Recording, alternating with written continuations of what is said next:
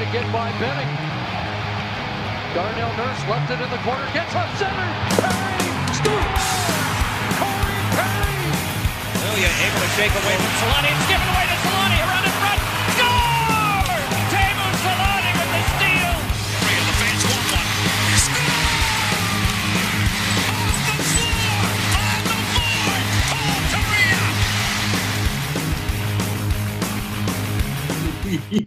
we have uh, Wait, have we started yet? today. I think we started. Well, you, you, Hello. you I just let you go. we We, start? Thought- we were we were still having an rolling the intro. intro while you were kind of doing your intro, and then it just kind of started with, and we got. Jason back, so it worked out. All right, this is why we let you do this. You go. Uh, it's all right. We could just uh, get rid of this in post. yeah, no, it's stu- it's staying forever now. But Sweet. all right, well, Um, we're back. yeah, so we're the yeah the first division preview slash deep dive. I don't know. Nailed it. Yeah, you guys, you guys picked Calgary. Um, I honestly thought it was going to be LA. I just thought you were going to troll us and pick LA. Everybody picked the Pacific Division, and I thought yeah. it's either they're going to pick LA or they think they can pick Anaheim. and then Anaheim just Well, wasn't yeah. part of the vote. Well, so. in everyone's defense, because I saw that too, and I was like, well, I'll pick Anaheim. If I, I'd, I'd really like to hear what you guys think about Anaheim. And then he's like, oh no, by the way, uh, don't pick Anaheim. We, you played yourself. I think was uh, was the little gift that uh, Yep. Steven did there. Uh, but yeah, maybe next time specify what team. we just thought, all right, we, we thought, There. I thought it was obvious that closer to the season, because we've done, we've done this every year, that we will do the season preview for the Ducks. So why would we? do- I'll forgive you. You haven't met our fans, mostly because you're in Canada. True. me and Steven and Pat have met our fans. You have to lay it out. As as bland as as as obvious as it might be, they need to know the rules. Yeah, now there's no more polls. so now, no. Uh, the, what what what was funny though was Seattle being what second, right? Mhm. I thought they might. I thought they might be first. That was I thought Vegas was gonna get it. I, uh, yeah, Vegas would have. that's Seattle. I was. I would have been. Uh, pumped to let, let, well, uh, let's let's sync let's sync that up. Seattle is going to suck. So that's done. Now what are we doing? Calgary. yes.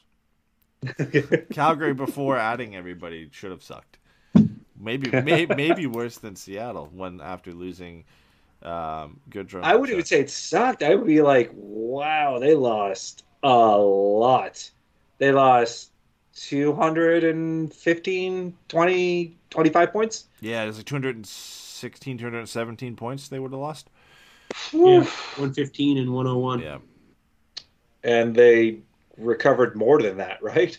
I think so. Well, Huberdeau had, Yeah. Huberdeau had 115. Kadri 15. had. Which matched Gaudreau. Kadri was a little over a point per game. I think he was in like the was- did he get But then- 100? high eighties. I thought. But then add Weegar into that. Did Kadri not get 100? Uh, Maybe Kadri. not. Maybe I'm Uh, thinking. let's see.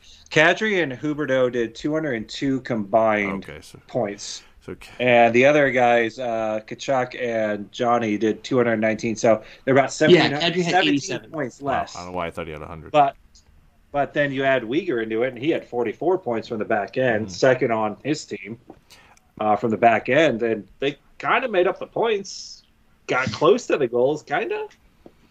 Yeah, I I mean, I've never seen a team lose two superstars and recover that quickly. and, I- like, and it's Within weeks. it's a very lucky circumstance uh, in a sense that Florida is was willing to move a player of that stature. Like there's nobody else around the league that would have been willing to move a player like that, and you just got that unique scenario where Florida would have had to pay him a lot next year, and their the rest of their roster is a lot younger compared to Huberdeau.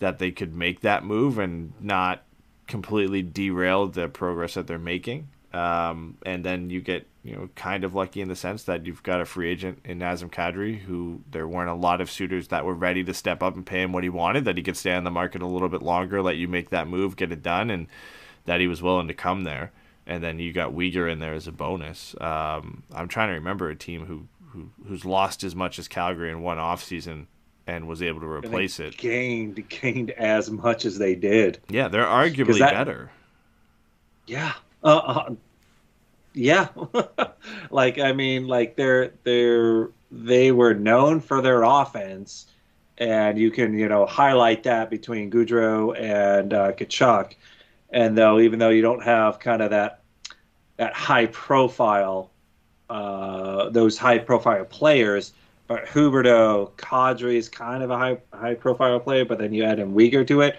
they kind of increase their defense and from defense uh, also their offense and then just kind of replace their offense but just slightly a minus. I mean i just can't imagine moving so many centerpieces from such in a you know an elite perspective or an elite team and then just absolutely replace it perfectly and if not improve it a little bit. I mean everyone's kind of like well what'll happen? Who knows? Yeah, but the fact that you lost that and you were able to replace it quickly within weeks is uh, freaking amazing. and I think stylistically too, right? Like Huberdeau, Yeah, fairly similar to Johnny Gaudreau. I prefer pref- prefer Huberdeau uh, in the way he plays to Johnny Gaudreau. I really do like Johnny Gaudreau, but I think there's a little bit more to what Huberdeau brings to his game. Um, and you know, people will sit there and say, okay, like you know, he's playing on Florida. Most of the time, he played without Barkov. Like he did this on a line with I think Sam Bennett for a while. Hit up a fair fair Yeah. amount of different centers. also from It was him, Bennett, and Duclair. yeah, Was the second line that was really humming. is he's not from Calgary. Huberdeau? Sam Bennett was. Oh, wasn't it? Sam Sam Bennett. Oh, okay, yeah, yeah. I thought you were saying Yeah, yeah. Huberdeau is from No, no, no, no, no. Sam Bennett from was the there. Calgary Just- area. There's some weird connections Yeah. here. So Um, and Kadri in the play style is fairly similar to Matthew Tkachuk. Plays kind of on the edge, draws a lot of penalties. You know, is a pest. Not you know the same, I guess, skill doesn't level. fight, but yeah. still gets in there. Yeah, he's, he's going to provide you that side of things that Tkachuk brought and, and still, you know, bring the points and not maybe to the same level. There's obviously a, a drop off there, but it was the closest with the players available they were going to get to replacing him. And then, like you'd mentioned, you bring in Weegar to that, that blue line that needed another guy like that. Hanifin and, and Anderson were great last year, but, you know, from there it really dropped off with Zadorov, Tanev, Kylington and add Weegar as the third guy there and really shore up a second pair, like all of a sudden, yeah, like they look, they look good, and they, and, and they look kind of good. they look like last year. There's no doubt, and Stephen, you and I kind of went over this earlier before the call about like the amount of points that that they were a one line team last year. Mm-hmm. They, you know, between the three of them, Lindholm, Gaudreau, and Tkachuk, Well, they put up 301 points. I want to like Yeah, that Calgary defense is really solid. Chris Tanev is so much better than you think he is. Like he has very quietly been One of the best- defensive defenseman for the last like three or four years. Like he's been really, really solid. And um, you know, they had Kylington emerge last year as legitimate, uh, a legitimate like puck moving kind of playmaking uh, defenseman. Then you've got like you said, Hanifin and Anderson, and then they had Zadorov and Gudbranson who were playing above their head, right? Who because of Darryl Sutter's style, they were able to play above their head and like. I Well, in think the thing Zadorov's is, case, you're playing to take people's heads off. yeah, exactly. um, but like, I think, I think like the reason they were able to get away with being a one-line team is because top to bottom, they had a very strong defense. Jacob Markstrom is a really good goaltender, and they have maybe the best coach in the league who plays a defensive style. So like, I don't. It's a weird thing because like you don't want to ascribe to them more offensive talent than they have, but you don't want to take away from the fact that while that offensive talent isn't there, they kind of have proof of concept already of their ability, like in the bottom six, to be effective, and that's really one of the hallmarks of Darryl Sutter is everybody buys into that system, everybody gets going, um, and now you just like we were talking about the numbers before, Ed, and like even though like with Lindholm, Mon- uh, Lindholm, Tkachuk, and Gaudreau uh, together, and uh, Calgary had like sixty percent of the expected goals. With those three off the ice, for as much as they were a one line team, they still had almost fifty five percent of the expected goals at five on five. So like they're generating chances. It's just whether or not the talent is going to be there. Yeah, I think they're deeper now too. So, so if they if they can continue to play that way, then it bodes well that you know they won't be a one line team this year because it's going to be you know if you project it's Huberdeau, Lindholm, Toffoli, that will be the top line, and they'll get it done offensively just because Huberdeau and Lindholm are exceptional. I think Toffoli fits that line as maybe the shooter, right? And then now you've got a second line that isn't centered by Backlund and is a, a major drop off. You've got Kadri down there with Mangiapane, who had 35 goals last year, and Coleman. Magpie. Magpie? Okay. That's what I call him. Oh, okay. Well, we'll add Red it Man? in. Magpie. Yeah, no, it's he was the second bread man, right? Because it was Yeah. his name literally means means eat bread. eat bread. uh, but you're you're deeper with those guys on the second line. You've got you know a more uh, suitable matchup with that second line, where it's not like okay, we're gonna rely on this top line to get it done ninety percent of the time, and we're gonna roll out you know a line that can still, like you said, contribute offensively when you look at the underlying numbers, but they don't have they lack that finishing ability. Okay, now you've got Kadri to play with Mangiapane, and maybe that helps Coleman get going. And Backlund slides down to a third line center role, so now you've got Lindholm, uh, Kadri, Backlund down the middle, so that puts you a little bit deeper there. And you know you still got Dubé and maybe Lucic or Pelche on that third line, so. I feel like that fits Sutter more than what he was able to do with that team last year, in that he's got a few lines he can roll over the boards and continue to play that style. Yeah, I I think he's done a you know I mean Calgary has done a good a great job of replacing what they lost and solidifying between you know down the center line and then also increasing their defense or you know defense productivity but also you know not losing anything there. And then their goaltender uh Markstrom's going to be just as good. So this team I don't think lo- uh, it seemed like they lost a crap load and then they absolutely gained it back. And then they gained a better matchup for most of the teams they're going to have to play against. And then add into that the division that they're in division sucks Yeah, still, still so it sucks, and they're going to do just fine because literally, I guess at this point, it's kind of them and Edmonton. Um, I don't, I don't see too many other uh, challengers to that prowess.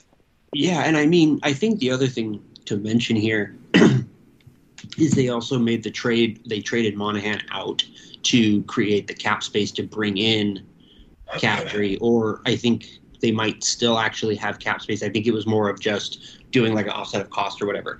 Um, but now, like Jay said, they've got three guys who are legitimately above average defensive centers now. And they lost a little bit of, of dynamism, I think. Um, you know, as far as like Kadri isn't as offensively special as Matthew Tkachuk is, which is obvious because that's one of the reasons Matthew Tkachuk is Matthew Tkachuk is because he is that very special offensive talent. But like like you said, Jay, like if you're looking at Edmonton, you can go one through three against one through three, and like you know, it's still McDavid and Draisaitl, but if you're matching those two with Lindholm and Kadri, and then you have Backlund going up against Ryan Nugent Hopkins, like you're gonna be in as good a spot as any team to survive, you know, that. And that's really, like you said, who you have to think you're beating, right? Because Vegas, I think, is still a legit contender, but they have the cold goalie question, and until they solve it, it's an issue. LA is better, but I don't think, you know, I don't know 100% sure if like LA is going to be able to take that next step. But as far as like, you know, the teams with the most clear path to a, you know, a Western Conference final, I think it's those two.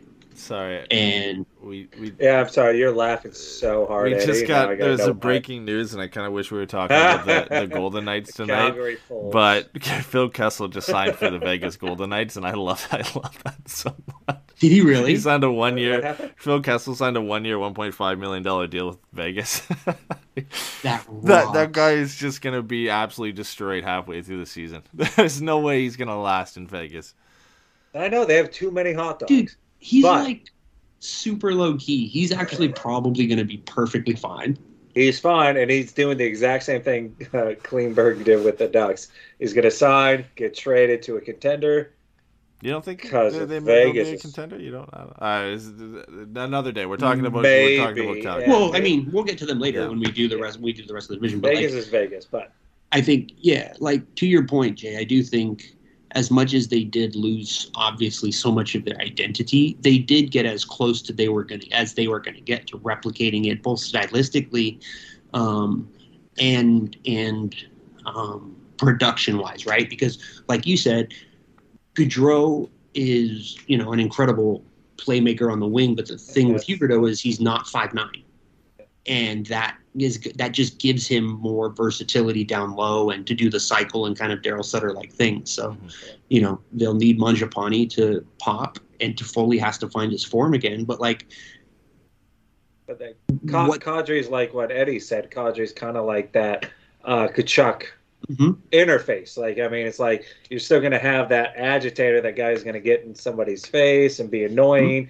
but still pop in some goals. Maybe not 42 uh, like Tkachuk did, but I mean, enough to be a nuisance. And definitely, if that's your second line center and he can get anywhere close to 42, you haven't lost a whole lot Yeah. in that in that mindset. You know, if, if you're looking at that Yeah, aspect of it. you're hoping that that gets mitigated by Toffoli having over 25, Huberdeau getting into 30, Lindholm getting to 30, Kadri hopefully getting you know 25 to 30, Mangiapane Magpie. close to what he had last year, and maybe Blake Coleman gets around 20 to 25. And if you've got you know three or four guys over 30, and and you know another two or three guys over 20, you're you're doing fine. And I think they they have the the roster and the ability to, to do that as well as you know three guys who from the back end who can put up 45 to 50 points in Hanifin, Anderson, and Weegar. Uh, but And- they, they present like such a weird way to build a team when you look at that roster now, right? Like the only guys drafted by the team are Mangiapane, Dubé, Backlund. If Pelche makes the team, then him, uh, and then Anderson and Kylington on on the back end, and everybody else is brought in Mm-hmm. via trade or free agency. I know they they kind of got dumped into that because before this, last year Monahan, Gaudreau, And Tkachuk were on this team and they were drafted by Yeah. this team, so it does. They did kind of get you know dumped into that situation that if they were going to be competitive, double birds as they they went away. But it, it is wild. Like I, I mean, I would never say this is a blueprint you ever want to follow and go down this road to, to build a team. No, but if you, if you happen to find yourself on said road and you're able to pull yourself back onto the main road Yeah. and make this work, uh, I think you got an amazing goalie in there. Your uh, your identity was still being able to be one of the I think top three offensive teams last year as far as goals scored, Mhm. and one of the six best uh, defensive teams as far as goals against. And then you kind of increased uh, your ability to defend by adding Weegar onto there. So, uh, you know, as as bad as this could have been, and this looked like it was going downhill fast, Yeah. they absolutely righted the ship, got right back onto the hill, and all right, we're all right, we're, we're trying to go back to the the, the So- mountain. We're gonna get there. So, I guess here's a question that I have: Is are we all on board that the Huberdeau extension was a good decision, or where do we stand on? Where do you guys stand on that? Do you mean was it a good financial decision or was it a good decision? I don't know for the franchise because I feel like the franchise felt like we Whatever just got screwed by our what would have been our franchise player and our backup franchise player. They both bolted. We got this guy and we signed him to a you know a lucrative long term deal. Calgary's a place to be because I think that's what they kind of said was, hey, Calgary's not a a shit place to play in. Like it, it's not bad. Everyone's leaving, but it, it it's not really that bad. And uh, I feel bad for our fans. And they signed, they got the trade. They got this dude for long term. They got the next dude for long term. They signed Kadri for long term. It's like, all right, people are committed to Calgary. Calgary's not a shit city. That's what I felt like. They almost felt like was like we're a shit city. That's what it feels like when these people leave, and no, everyone's like, oh wow, no one wants to play Calgary. Yeah, So from a city standpoint, great. From a team standpoint, still good. They had they were going to sign those guys one way or the other. Is either those guys or these guys, and these guys kind of add up on paper to those guys. Yeah, no, I, I, I agree. Like, I, I think they had to. Like, you you have to fucking sign him. You can't let him walk if you're if you're trading Matthew Tkachuk for him. Like, you're trying to stay competitive. You've got to bring this guy back. The contract, no matter where Huberdeau signed it, Florida and Calgary, was always going to suck. It was always going to be seven or eight years at that amount, and it's going to be a shitty deal near the end of it. It just is. He's going to be 37, 38, or maybe not, but the, the, the there's a high chance that the last two to three years of that deal are, are not going to be great, and he's not going to be worth the $10.5 million. But you, you have to do it. Like, you, you have no choice because. What you would have done with Gaudreau. Yeah, and what you would have, you know, And what the Tkachuk, same result, Tkachuk and. Gaudreau would have signed, you know, massive long-term deals. But those two combined probably would have been around the same, if not more, combined than what Huberdeau and Kadri end up making. And y you have to give these like the Kadri contract is not a great contract either. It, you could argue it's just as bad uh, at only being seven million, but he's two years older than Huberdeau. Um, and so it's gonna be he's gonna be 38 as as well. I think when that contract is over. Um, so they're both gonna be you know it's not gonna be a great contract at the end of those two years, but you go into that knowing this. Like Brad Treliving doesn't sign these contracts knowing you know expecting them to be good in the final two years. At that point, you're hoping you've won a Stanley Cup at that point, and and it's all been worth it. But if your whole goal here, which is obvious that it was, is to make this trade and still be competitive then you've got to make these signings, and it, you know, you can, There's a window, and they're trying to hit it. yeah, So- you, you can look at, Felt like they just got into it, and they kind of got screwed, but they weren't going to leave it. yeah, So they still have that window. It's going to suck after that window, but they they had to try and hit that. well, yeah, and and, and the thing, the the point where they are right now, you had two choices because of their prospect pool. It's bare outside of maybe three players. You either burn it to the ground and you trade everybody. Like Mangiapane probably would have had to go. You know, Lindholm would have had to go. You could argue Hanifin and Anderson would have been on their way out. Markstrom, like you would have had to just burn it down. Maybe not all in one season, but over the next couple years, and restock the cupboards. And that's going to take four or five years. Or you you you know you try and be competitive. You sign these guys knowing down the road it's not going to look great. You've got three prospects in Zary, Pelche, and Coronato who can come up and hopefully supplement the roster on entry level contracts and maybe extend that window a little bit longer.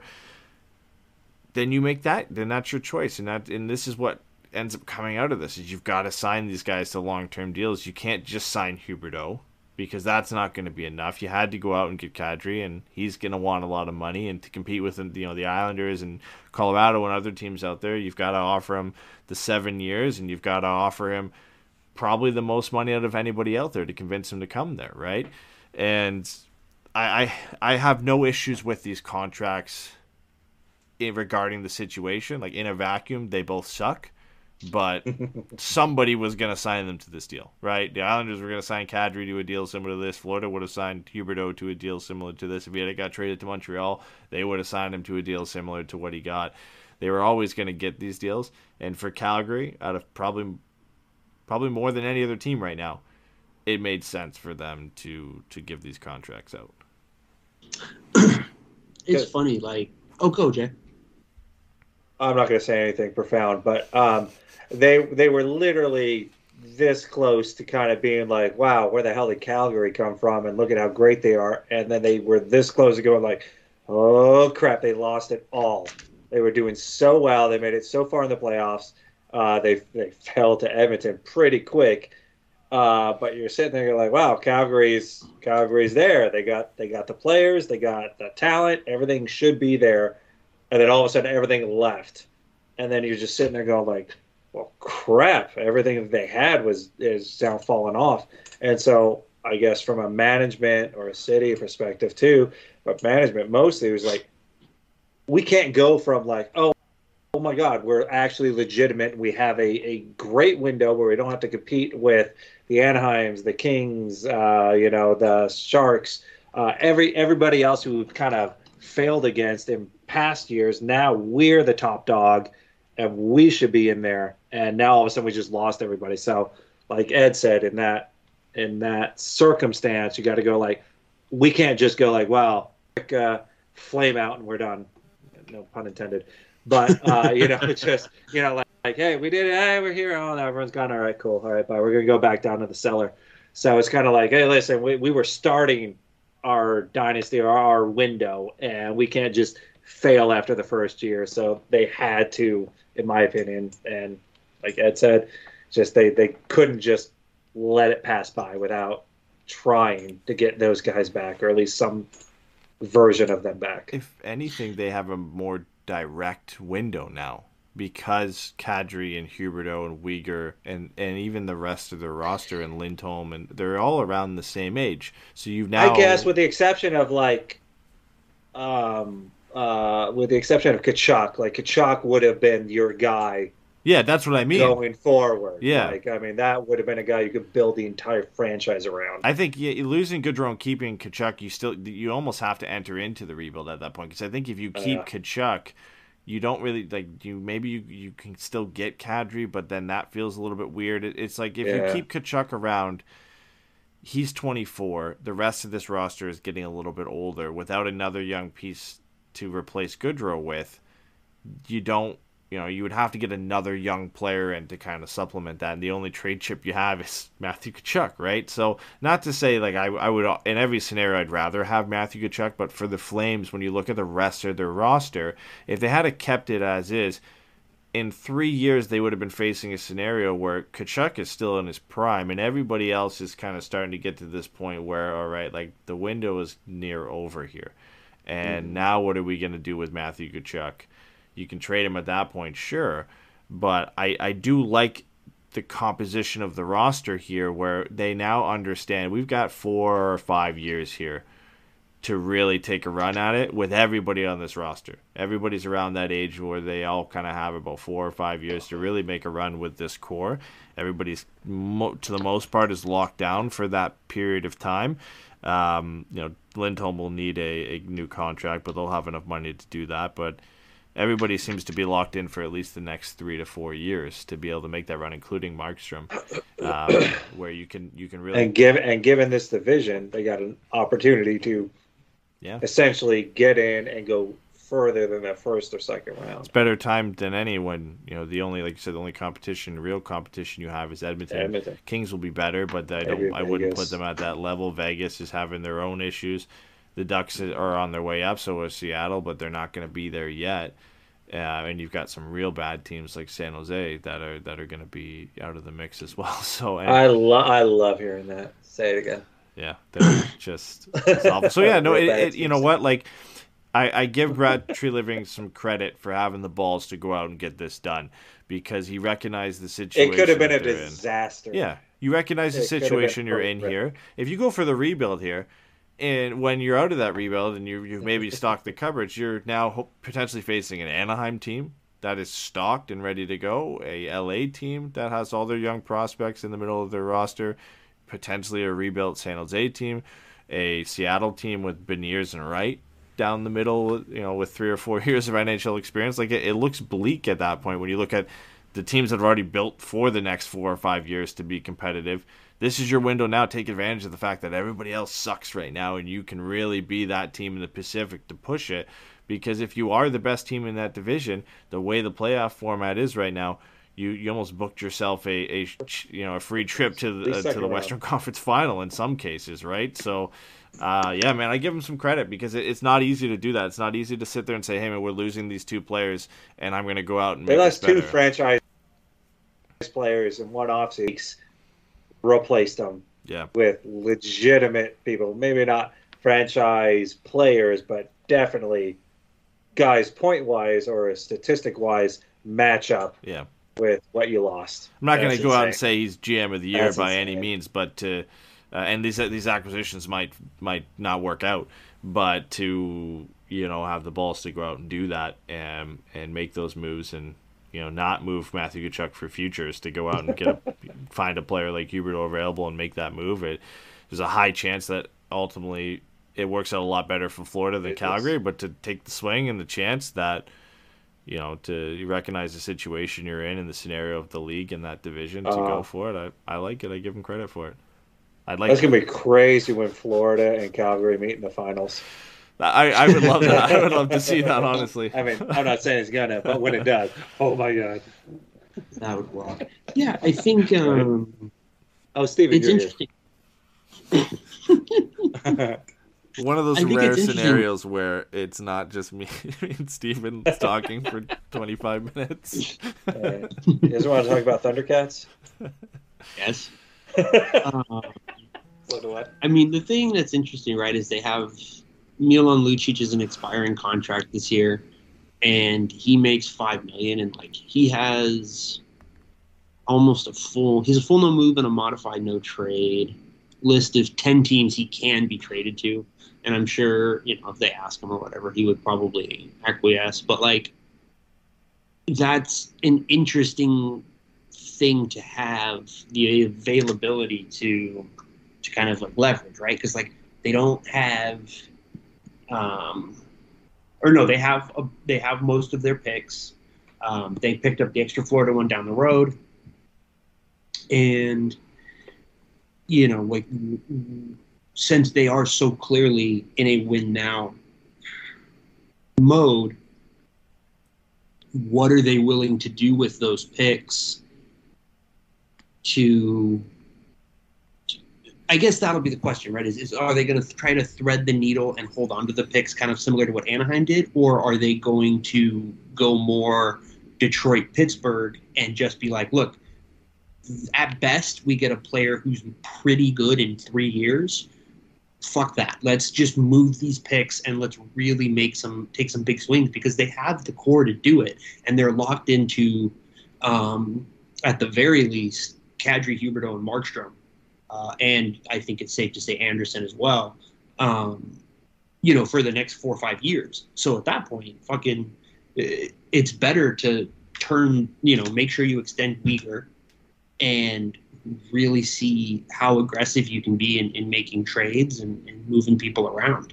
Yeah, I think they're definitely going to Pittsburgh it, whether it's moving that first round pick at the deadline. It all kind of depends on how the team's doing, what they need, and what they feel they need at that point. I imagine what they're going to end up needing is another top six winger. Uh, I, I just I, I don't see Blake Coleman being that guy, and Toffoli will be a top six winger on that team, but is he better suited to play with Kadri and Mangiapane, or will he work out with uh, Lindholm and Huberdeau? I, I think they need another right winger. To I think he would be better. Kessel. yeah, yeah. Kessel at the deadline from Vegas, right? Yeah. Yeah, uh, I think he would make a lot of sense if he were to go to, uh, or uh, to Foley would make a lot of sense on that second line with Kadri and Mangiapane than Yeah. up with Lindholm and Huberdeau. That's what I think they do at the deadline, and and um, that's probably a, a, a, a point where either that 2023 first or that 2024 first. One of them's getting burned at the deadline, I think, for a top six winger. Uh, but it, it, it, a lot of it depends on, uh, I think, Pelletier as well, right? Like he could come up, had a great season in the AHL last year. If he comes up and just really works out for them, and he jumps into the top six, that they might not need that. But it's going to be one of those conversations, like any team, when it comes down to the deadline. Where are they at? What do they need? What's the biggest need they need to address? Um, but just looking at the roster right now, I think it's going to be that winger. But they could easily go and, and you know go through the deadline, not move that, move a prospect instead, draft a player in the 2023 draft, and in a couple years' time, when Lucic's contract is gone, Backlund's contract is gone, and you need you know you've got the cap space to go out and trade for a player.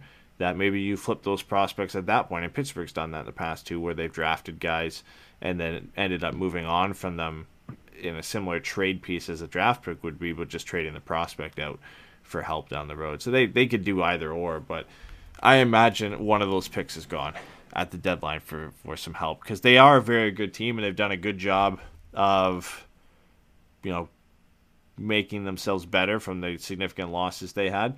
But when you stack them up with Colorado and Tampa Bay, and you know even you know some of the top teams in, in the East of Carolina, the Rangers, I, I feel like there's there's still one piece off of being in the same realm as those teams. Um, and if you're really going for it like they are, you, you're going to need to add somebody to that mix. So here's my question, Ed. I'm here too. I saw that one. You're not you're not going to have heard of, of the person I'm I'll, talking I'll, about. I'll just sit over here, but you, you talk to Ed No. for another two hours. What do you think the odds are that Connor Zary can step in and play a meaningful role on this team? Oh, that's a question for Ed, not me. Uh, yeah, I, I, I think there's a more of a chance um, of a role for Jacob Pelletier, like I said, because he's a winger, um, and there's a you know a, a spot for him in the top nine right now uh, to go out and play. But I I think depending on the season that Zary has, that he will have a chance to get in there.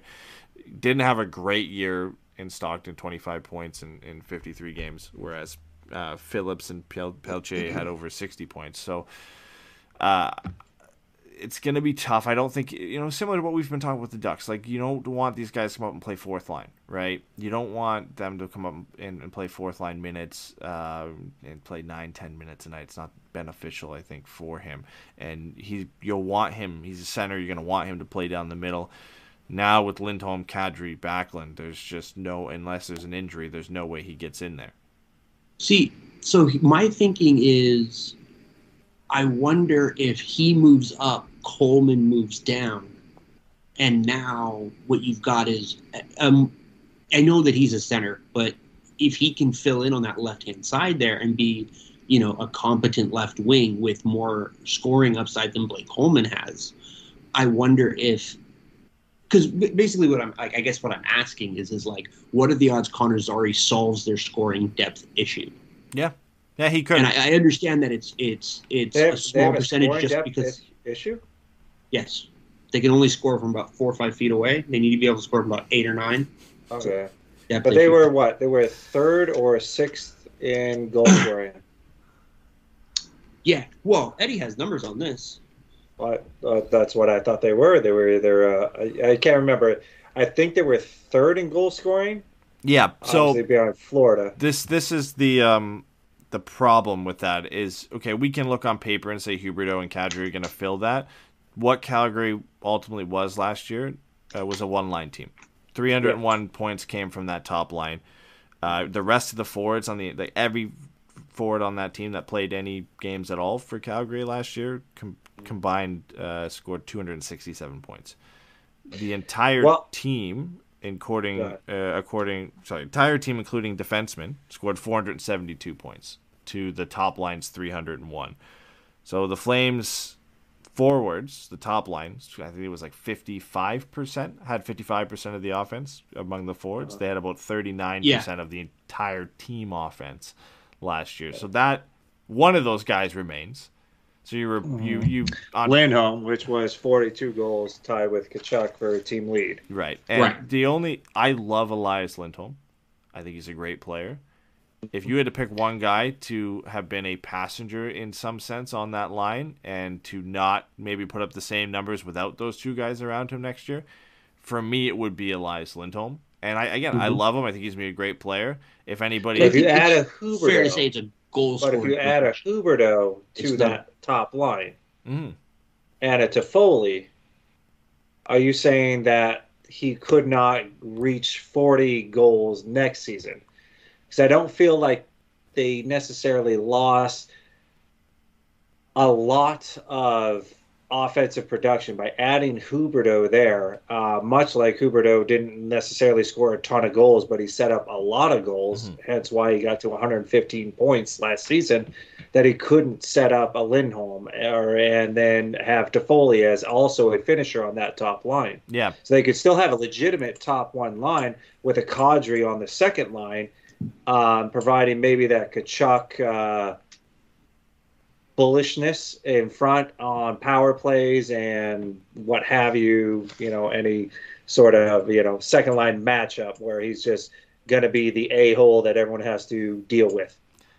I think Right? you're gonna have to hope that bread and butter comes from the power play uh, for Lindholm and Huberdeau and Kadri playing together. You you would want that power play is going to be, need to be top five in the league for them to continue to put up the same amount of points as last year.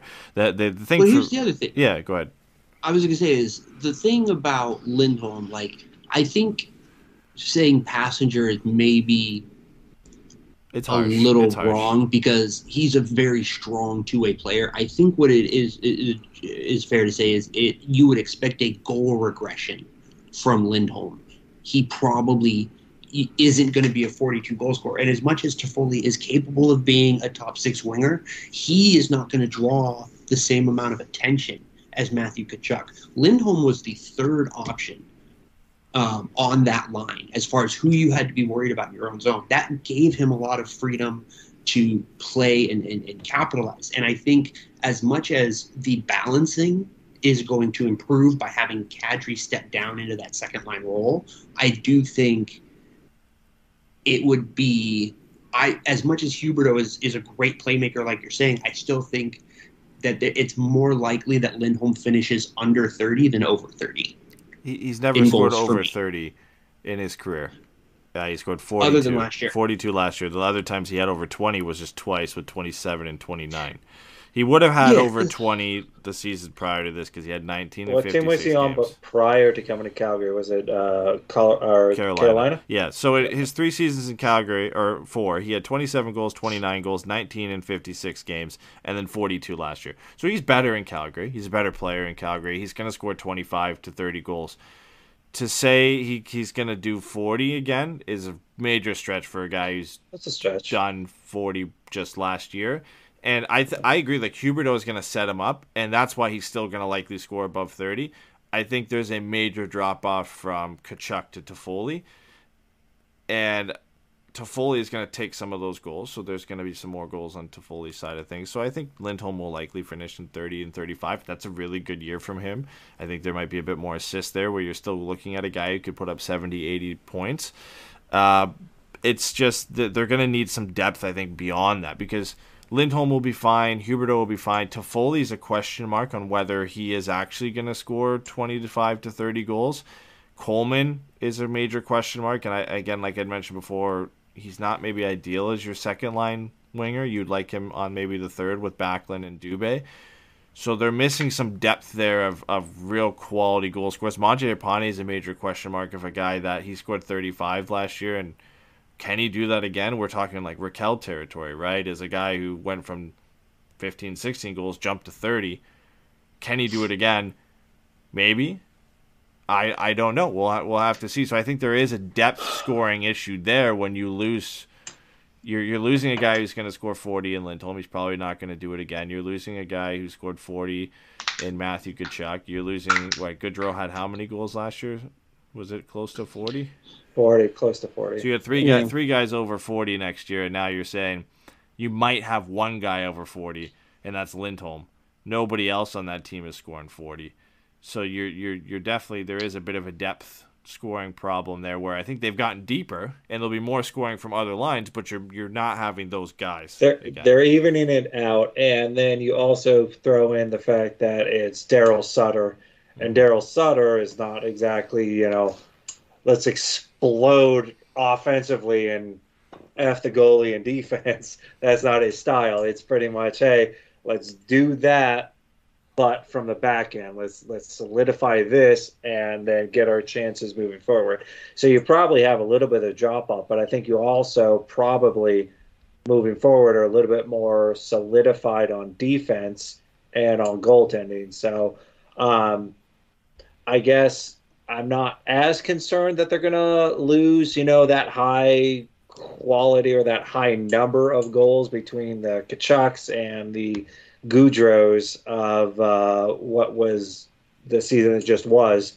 Uh, but they're going to even it out and they're going to solidify defense, and then that's how they're going to be a a better team throughout the season, and b a much better team in the playoffs that can maybe compete against your Edmontons or uh, I mean it's still a long shot, but against your Colorados and things like that. But Yeah, and and I think like what you were saying before, Stephen, with some of the prospects coming up and adding to that goal scoring depth, uh, I I think Pelletier could could potentially be that guy. Like he'll get the sh- the shot because of the year he had in Stockton. So if he if he becomes a twenty goal guy, you've replaced some goal scoring there with that.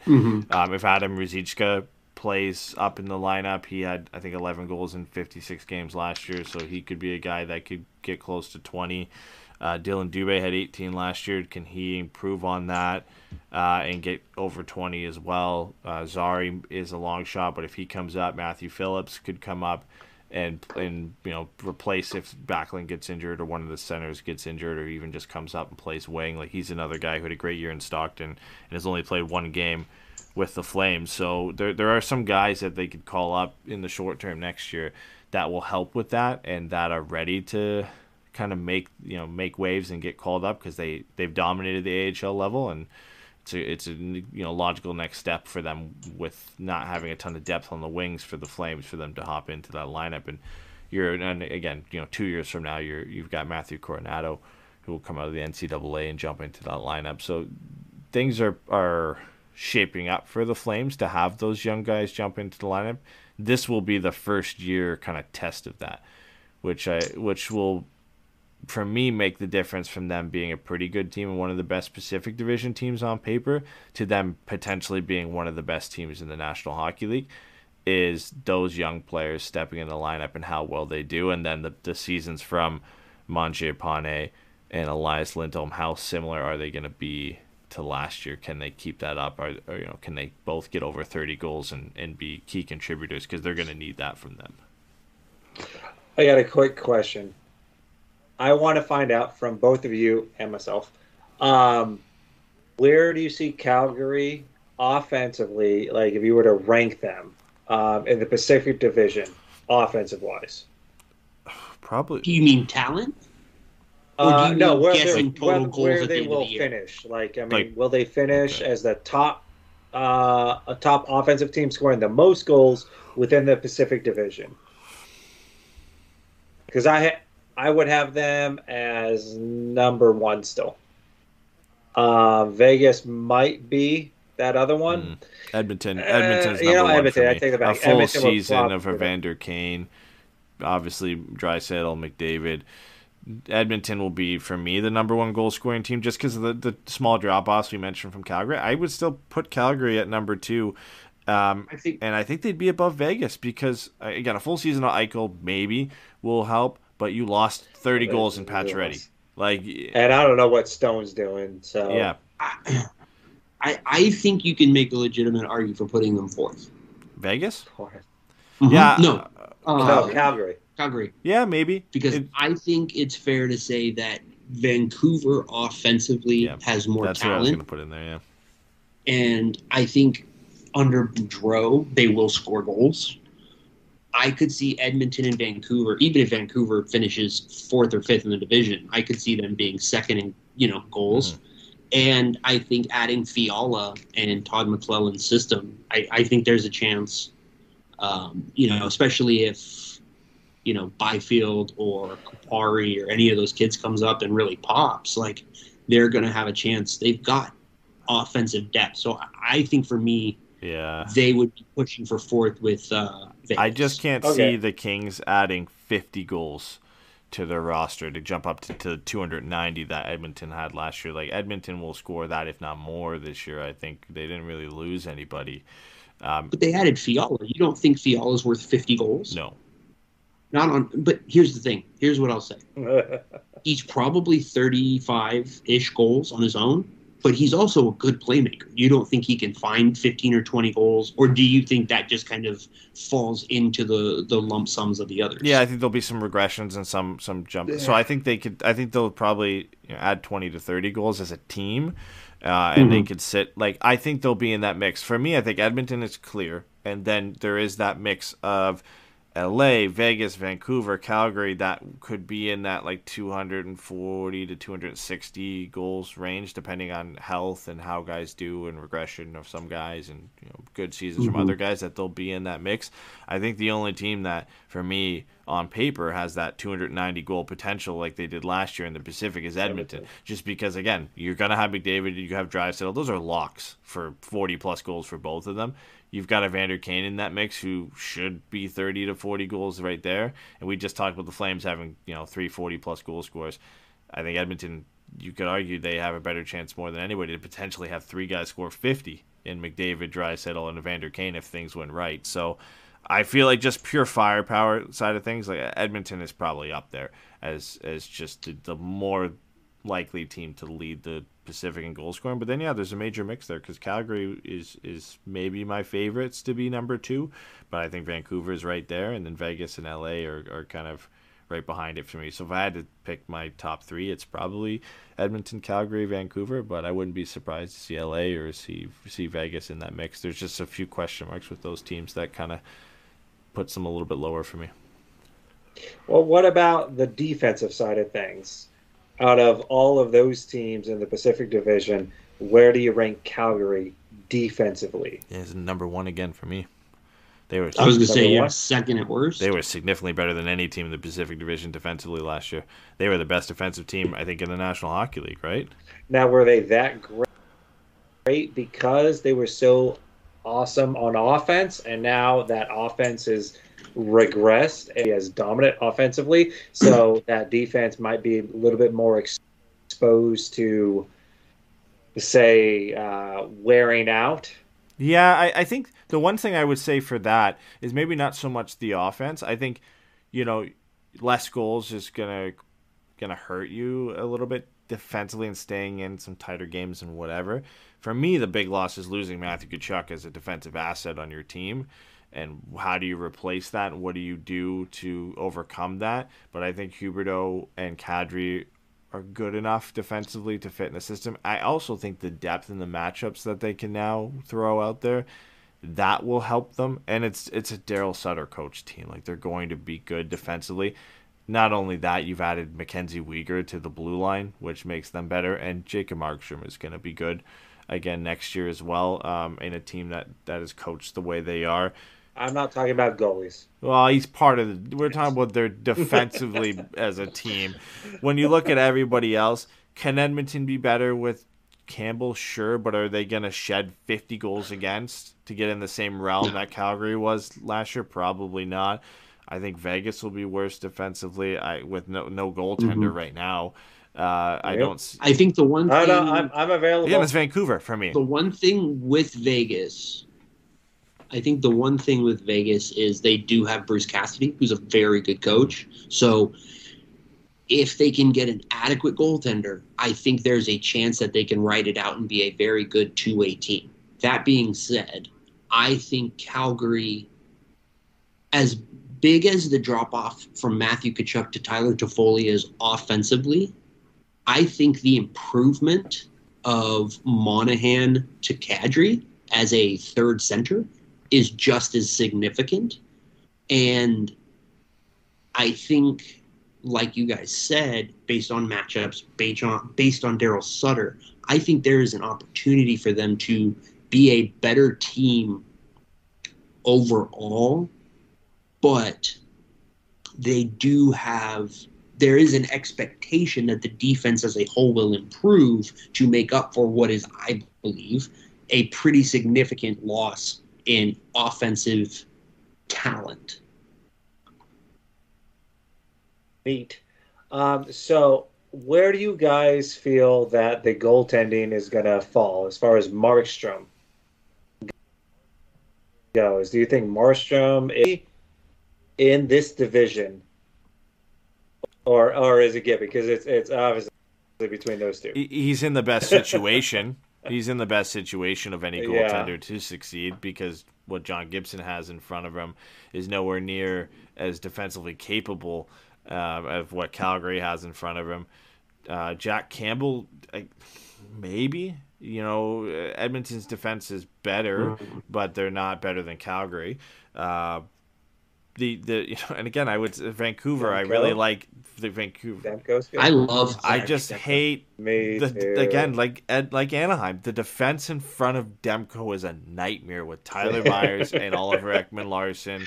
Why isn't anyone talking about Demko wanting to be traded? It's all about Gibson wanting to be traded. It's like there's a lot of fucking great goalies out there that are in front of shit teams, but no one's talking about them. Yeah, there's, just Gibson. there's a lot of good goaltenders in the Pacific Division. Um, there are you know, Are there? Are there really? legit. I mean, as far as sorry, you're you're entering my realm. Um, as far as technicality and and how they play, because there's a difference between how you play technically and how your team plays. And certain goalies will be great with a loosey goosey type defense and offense, and then that guy just survives. I mean, your Marc Andre Fleury survives in those situations, but your John Gibsons will survive for half of season and then get completely worn out if you don't tighten up defense. So I mean, there's there is that, but like uh, your Demkos, your Markstroms, and your Gibsons are top technical goalies. So if you surround them with with semi decent defense and a good structure, these guys will survive anywhere. If you if you are flawed, you're screwed. And I don't care who you put in there. Maybe Fleury buys you a couple of seasons. That's it. Otherwise, you become the Vegas that is Vegas. Yeah. yeah, I mean, I just I don't think there's as many good like I think Jacob Markstrom, Thatcher Demko are the only two goalies outside of Anaheim that I would be comfortable going into a season with personally. I don't trust Grubauer. Um, I Vegas they don't have like Grubauer I think you gone, could right? you could you could No, he's there. make He's there. I thought he was gone too. Oh, he's- Grubauer's in Seattle, right? yeah, he's in Seattle. Oh, that's right. Sorry, yeah. So I wouldn't do that. I don't like uh, Jonathan Quick or Cal Petersen. Um, Jack Campbell, I'm not all that interested in. Uh, San Jose has Kahkonen, I guess, and uh, yeah, and like fine, like but like Reimer, they're not. he's- But not behind Reimer's- that team. Reimer, yeah, Reimer's fine. Like Reimer in Anaheim would be great because he's just a perfectly fine goaltender and is fine. He does. He's he gonna be good for San Jose, Uh, but he's not- Stolarz is better than Reimer, but Yeah. Yeah, yeah, like it's just, you know. This I is, my, just- this is my thing with the question though is like you know yes it's on individual goaltenders but some teams are just built horribly in front of them right like again we could all sit here and probably say John Gibson is the best goaltender in this division but the, the defense in front of him is nowhere near what Calgary has in front of him and I would say like I agree with you where Jack Campbell's a bit of a wild card. I think there's a chance he could succeed there, but the problem is the defense in front of him still has a lot of question marks on whether they can actually get it done. Allowed 252 goals against last year, which was one of the worst in that division outside of the the bottom three teams in that division. So can they be better this year with a capable goaltender? Maybe. Like how much does Jack Campbell help that that you know that number right versus Koskinen and Mike Smith last year, who both weren't really that great. Uh, does he help them? Does he shed twenty goals off that number? Did they defensively get better with with Broberg? Right, like who who knows? But I, I think when you look at it, like you have to say a team with a plus eighty five goal differential last year, Markstrom has the best chance to be the best goaltender from this division. I don't see anybody really facing him unless somehow out of out of nowhere Vancouver's defense it just turns things around and looks exceptional. I would put Demko as the most likely option to be there, and, I, and it's weird. I have Vancouver as the most likely option to be offensively the second best team in the division, and most likely to be defensively the second best team in this division. But they could easily just suck because they're Vancouver. Well, here's the right. That's exactly right. Right. Like I think the reason that you have Vancouver second is what we've all said, which is that Thatcher Demko's a really good goaltender. yeah, The and problem Bruce is- Boudreau's a is- great coach too. So Right. The problem is, is it's Oliver Ekman Larsson. It's uh, Tyler Myers, Tyler Myers Travis McDermott's and- there now. you know, like it's just it's not Quinn great. Hughes cannot play defense. Right. So, you know, you're looking at a team of of guys. Don't they have like Tucker Poolman Yeah, too? yeah, yeah. Oh, fuck, dude. Like, it's just Thatcher Demko is not Dominik Hasek because nobody is. not with that attitude. but so like it's just a question of like how high can he pull them? And I don't think Thatcher Demko is Connor Hellebuyck, and I don't think he's John Gibson, and I think Connor Hellebuyck is you know pretty special and has shown that. Um, you know, like Demko would have to put up a Shesterkin like season to Like- drag Vancouver into the playoffs. Not yeah, not gonna happen. So Yeah. Yeah, so like you know, uh, you're 100 percent right that like it feels weird to say that you trust Vancouver's goal So- so the Markstrom- most, but the, their defense is the issue. the Markstrom's gonna be the top goalie out of the Pacific Division, right? Yeah. I think that yeah, It'd be, It'll it'd be be- hard to pick anybody else. Yeah. it'll be yeah. I think the, Okay. the top three goalies are him, Demko, and Gibby. All right, so best goaltending, semi best defense, and anywhere from fourth to second best offense.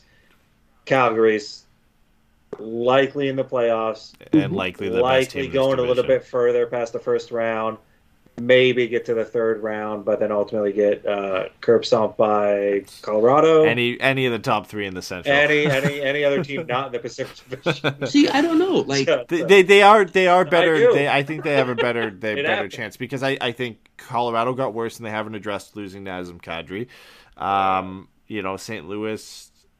but they have Makar, so they're good. Minnesota lost Fiala. Like Nashville doesn't really have a ton of talent. Yeah, Dallas is sort of on the up, but also sort of on the down with with Benn and Seguin. Like it's a weird situation they're in. So so uh, like again, I think Calgary should expect to make the 2nd They're round. to get I think stomped they by should. Edmonton. They, again, they will not get past Edmonton. I think If that happens, then then there's that's a problem. exactly what. But for me, I think they should expect to get into the second round. They should against Edmonton, at more least. than not expect to The make the Western Conference final.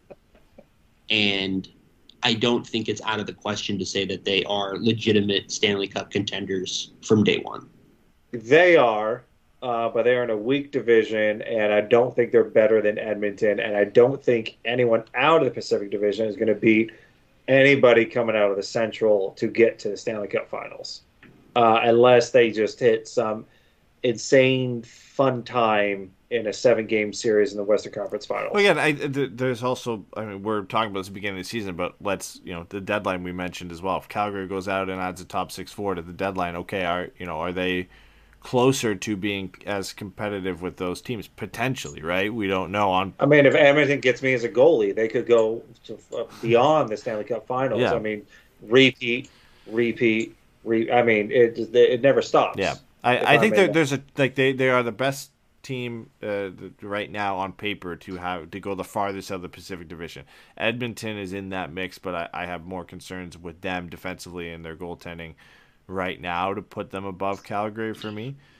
First year coach. yeah, the, the one problem I have with Calgary is when you you put these numbers in in the, the, the doc, but them overperforming in both their goals for per 60 and their goals against per 60 where they mm-hmm. and and it wasn't like it was close like you would hope to see you know their goals for per 60 was 2.98 you would hope to see okay expected would maybe be around 2.9 and slightly overperformed it well no their expected goals for per 60 was 2.79 which is still good but it's a drop off. And we're talking about guys like Lindholm and Mangiapane regressing. Well, the numbers say they probably should next year just based on their expected goals for. Their goals against per 60 was 2.07, but their expected goals against per 60 was 2.25. So does Weegar, you know, help them out there for sure? But is there a chance for regression? Well, yeah, the numbers say there are. There always is. Yeah, but basically a half a goal better in Yeah. total. Yeah, so Yeah. You know, if you're talking about the chance for regression there, there definitely is that from Calgary, and then the adjustment period from losing Gaudreau and Tkachuk, and that being the identity of your team Yeah. to roll out this line. Now all of a sudden we have to play a different way. We've got a second line with Kadri. We've got a top line with Huberdeau, which in theory is you know you're a better matchup team. But now you have to play that. You have to build that into your system. That this is how we're going to generate offense. It's not going to be just these guys. We're going to do it in different ways that might not work out. I think I would trust Darryl Sutter maybe more than anybody to be able to work that out and be able to get them going. It might take a little bit. They might start off slow, but there there are a lot of question marks. I will say that They'll kill it under under him. Yeah. Sutter will get these guys in line immediately, and I I assume they'll just kind of run away with it. It'll be fun to watch what happens in the playoffs and with a Sutter team. Quite honestly, this team is probably more built for a Sutter run than the previous one Yep, Mhm. The previous that, one yeah. kind of got dominated by Edmonton, and quite honestly, it's tough to defend against Edmonton. No matter what kind of coach you are and what kind of team you have, you're gonna have a little bit of problem with Edmonton. But this team is probably going to be a little bit more solid to fight Edmonton come playoff time. So Yeah, no, I 100% agree with that. I think it is more of a Sutter team. I think that's a great point, and this is more to what he's used to and being able to roll out kind of three, at least three different lines, if not four lines, with what Calgary has this year, that all kind of have a bit of everything on them, right? You know, some skill, some size, defensive ability. You know, you've got at least one of those guys kind of on each on each line, right? That can do a little bit of everything. So I think this fits what he's looking for. And and I, again, I don't think we can underestimate that that blue line. We've talked a lot about the forwards. We've talked a lot about Markstrom and whatever, but Hanifin and Andersson are were excellent last year. Both of them nearly had 50 points each. I think Andersson hit 50 points, and then you add Weegar to that mix. That's you know, there's no superstar defenseman on this team. There's no Makar, so you know, there's no Hedman or anything like that. But that top four is as solid defensively as, as maybe any top four in, in the entire league when you look at Hanifin, Andersson, Weegar, and Tanev. And then Zadorov and Kylington is not a bad bottom pairing, right? Compared to what Ed, Edmonton has in Broberg and Cody Ceci, where there's some question marks there. Like, you know, these six guys can get it done and are going to get it done. So that is an underrated part of this team and them being able to match up against teams and shut them down. That they have four reliable defensive defensemen, and three of them are great puck movers, and, and Andersson, Hanifin, and Weegar. And a really good, solid bottom pair that you aren't afraid to throw over there. Like nobody's messing with Zadorov because you're afraid he's going to take your head off. And then Kylington's proven to be, as you mentioned, Stephen, a really good puck distributor and puck mover up the ice. So it's uh, it's a dangerous blue line. And again, no star power, but if I had to pick any blue line in the Pacific Division, I'd be picking Calgary's. Just when you look at the, the personnel that they have back there. Yeah, I agree. Um, I think, yeah, I mean, I think that they should probably finish no lower than second in the Pacific. Um, and, you know, I think behind Edmonton. That, yeah, yeah, them and Edmonton should be the top two. Like I don't, I don't think really anybody else should sneak into there too much. Um, you know, I guess maybe LA could, but I don't, I don't think they have the horses. I, I guess a weird Ducks centered question would be, who on Anaheim do you? Let's just okay. Which Anaheim player do you think would make the most sense as a deadline or a trade partner for like for Calgary? Kling, like, Klingberg, is there Klingberg? Klingberg. You think Klingberg? Does anyone think anybody else? Maybe Shattenkirk? I don't know. I, I think Henrique. I yeah. God, I'm sorry. Uh, sorry. So you're saying Calgary needs another center after Kadri and Lindholm? Henry could be a winger, No, I think, I'm- in that system. Henrique doesn't even play He, center. he could be a winger, He's I a guess. but- all right. I I I would don't be know. on add the a same Kling- page. Add a yeah. Klingberg at a discount, and you could easily shed his contract after your run. Klingberg's got to be Yeah. it. It- it- I don't think they need another right-handed defenseman. They've got four right-handed defensemen. I think if you can They shed don't. They don't have Zadorov Klingberg. and you can bring in Klingberg, you shed a little bit of salary cap with Zadorov, you bring in Klingberg. I think they, they don't have that. I really like Rasmus Andersson. I think he can manage a power play. Mhm. Uh, I think what Klingberg brings is something a little bit different to what they have. Mhm. Um, and I like Adam Henrique. I think that'd be a great acquisition from them. I don't. How think many more years does Henrique have, though? He's got One two, more after this so one. that that's what makes it a little bit tougher Not because that great. Well, you right? lose but if you Lucic's salary. two million of it, or if you take Lucic back, Well, no, I'm saying what they they're them losing Lucic's salary allows them to for that uh, extension for Yeah. Huberdeau to not hurt them. Uh, I think he's great. I think he you know he could him fit. and Max Comtois to me are the two that make the most sense to Calgary Yeah. because I don't think they need to fuck with their defense. But if you get rid of Maxim Comtois, what are we getting back to get rid of I would assume they're Comtois? a pick or a prospect. Yeah, I, I don't see for me. I don't see what what Comtois does for them. With uh, I would I would rather have uh, Pelletier than Comtois for them at this point. I hope you know player that's growing it's in their system that you can add into your lineup. I think if you're going out and getting anybody, you want a top six forward guaranteed. So it depend it would depend on the year Comtois having. Henrique of the fours that would be available would make the most sense, but I don't know if I necessarily like the fit for him in their top six. I'd be going out looking for a guy, you know, a, a goal scorer, a proven goal scorer, to go out and get. You know, uh, Henrique is great, and, and I think he fits a Sutter team, but I don't. I just don't think you need him. I, I would agree with you. I think Klingberg, for just the dynamic ability that he brings to that You black back get- end. Yeah, yeah, go ahead. No, no, I totally interrupted. Go ahead.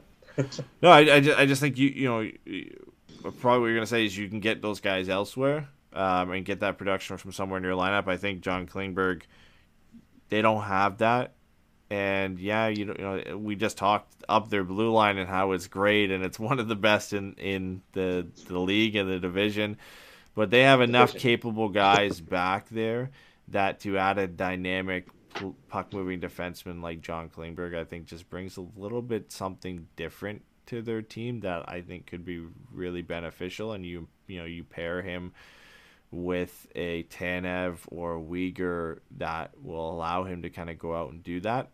You know, we're talking about who's the best option from Anaheim. There's not a lot of options of guys who would be Mhm. available. So if you had to pick one guy, and I think the one year thing helps as well, is that with Henrique it is tough for them, you know, to fit that maybe that second year even a little bit retained um, on that you know that cap hit that they really only have two million dollars in space already and have to make way for a lot of these extensions. So Kling- Klingberg makes the most sense, but I I could see a world where Henrique would be a player they would like. He just wouldn't be the player I would add to that team if I had to go out and get a forward. They literally, uh, what I mean, they, uh, Pat Verbeek literally got Klingberg on a one year deal to hit the salary floor, and his entire motivation, in my opinion, is to flip it for picks. Is Yeah, there but any still has more- to be a there- team is fit. there any more than you can do than just, just to flip him to trade deadline time? Let's get as much as we can. He's going to hold it. He's going to dangle it. 100%. Klingberg's not going to all of a disagree sudden. with you, but I don't think Klingberg matches Calgary is my thing. No, no. I mean, it could match anywhere. Uh, but what would Calgary look at Anaheim for? I would say out of all of that, it would have to be Klingberg because there's no super attachment. There's no huge amount of money uh, guaranteed after this. He's literally there for a push, and they're within their window trying to add a Henrique when you already have a Lindholm, a, a, a Kadri, and then even if you want to move him to a wing, you're moving him to a second line wing just doesn't make sense at his price point for another season after this. I mean, what's I, I don't understand the point of trying to add that. Whereas Klingberg can be there, give you a kick in the ass on the power play, see where that goes. Hopefully, it works out because maybe you're a little bit better against uh, your Edmonton because that's really their competition come playoff time. They got to get out of the second round. It's going to have to go through Edmonton, whether it's the first round or the second round. And quite honestly, you're not going to beat them offensively, so adding Henrique doesn't make any sense. But adding maybe a power play uh, quarterback like Klingberg might work, be enough to get you over there. I'm not saying it is, but it's a smaller risk than trying to take on uh, Henrique's contract, you know, for the next season too. Yeah, if you ask a Flames fan, even though he would never be available, you know he would. They would say Troy, Troy Terry would be the, Oh, yeah. the best fit, Mhm. and uh, for them, I, I mean, God, you imagine Good old Canadian Calgary Troy Terry. imagine him playing with um, uh, Lindholm and Huberdeau. They would be pretty happy Yeah, with for that. But he's he's not going anywhere. But yeah, like I could I could see both sides of it. Um, the only one we know it's not. But which do you be- see better? No, it's Klingberg. It, Ah, it- ah, thank you. yeah, it's Klingberg. Just, just, just, uh, I, I think Adam Henrique is. I know you're trying to play both uh, sides, but all right, I got you nailed that. All right, no, cool. I've said from the beginning it's Klingberg. For Ah. sure. No, no, no. Come on. I've been on your side. Don't worry. all right. Steven's all there by himself and sad. Markstrom for Gibson swap. Let's go. Go Clippers. Hey, there you go. It got mentioned. Yeah, I just think you know. To me, if you move Coleman to third third line left wing, and you have Henrique with Kadri and Mangiapane, that's a really solid second line. That's Ah. cute. So that's all. I just think They the Coleman's not a second line winger for me. Like like I said before, Right. like they need at the deadline. I think they're going to need a top six winger unless for some reason Chica Pelche just turns into like a 40, 50 point guy. For me, if I'm Calgary and what I think they would need and what would fit with them, I don't think it's Adam Henrique. I would go for you know a pure rental. Fuck, I would go for a Patrick Kane or something if he was Mhm. available. Something like that, just a dynamic winger who who's going to do it all for you. He he would yeah. be the and he Oh, is the Phil one year, right? Yeah. Go go get Patrick Well, Kane. Patrick Kane would be 50 actually- Kessel's percent going somewhere, retained, right? Fifty percent retained for Patrick Kane. He's only going to cost you then at that point, I think like four or five million. Maybe you can ship somebody back to save some cap space. Hey, He be guys, the guy. what, what, what did Phil Kessel sign for? 1.5 mil? mm-hmm. Yeah. He's not Come going anywhere, dude. deadline. Vegas How is not. not- Vegas is going to be in a playoff that, spot. dude? Vegas will be in a playoff spot if they add a goaltender. There's absolutely They- no way they don't add a goaltender. There's no way they go on. Well, into they have to, but who who gonna get? Who are they gonna get? There's gonna be a legitimate goalie, and that's gonna be a legitimate goalie that a legitimate team wants to give up. Varlamov, For Hell, Reimer. Hellebuyck. Yeah, you wish. I don't know what they have left to go. Uh, uh, once again, once again, I, I'm saying a legitimate goalie, and you're giving me other goalies. So give me a legitimate starting. Is starting. Varlamov that much worse than Robin Lehner? I don't think so. I just like that, but um, yeah, he's gonna suck in in a Vegas defense. Absolutely, he sucked in a New York uh, Islanders defense, um, unless it was Barry Trotz coaching the team. Yeah, and Barry Trotz Cassidy is a- coaching the team. okay. See how? Okay. I, I I think if they go out and they add a capable NHL netminder, they will make the playoffs. Will they be the best team in the division? No. I think Uh, that I think review they'd my be right notes in here. the Hang mix. on, Eddie. Like they they would be right in the mix there with um Oh no, no, no! I looked at my notes. No, they don't make it. they'd be in the mix there, man. For for me, for them Sure, with with sure, Vancouver and. LA. All Yeah. of the NHL, yes. Well, yeah, will they go far in the playoffs? No, but if they had a, if they Yeah. had a goaltender, They have to beat it. be. Seattle, LA, 'Cause us, Their, their and defense Vancouver. core, their defense core is, is up there with being just as good as Calgary's, and I think you know star power up front, even losing Pacioretty, you've got Stop, Eichel and. Stone. Stop it, Eddie. Stop it. You just don't you don't want him to be. I don't want him to be good either, man. I would hope. I would. I wish they they would fail, but there's too many. There's too many good players on that team. If they had a netminder for them to be completely awful. All right, sweet.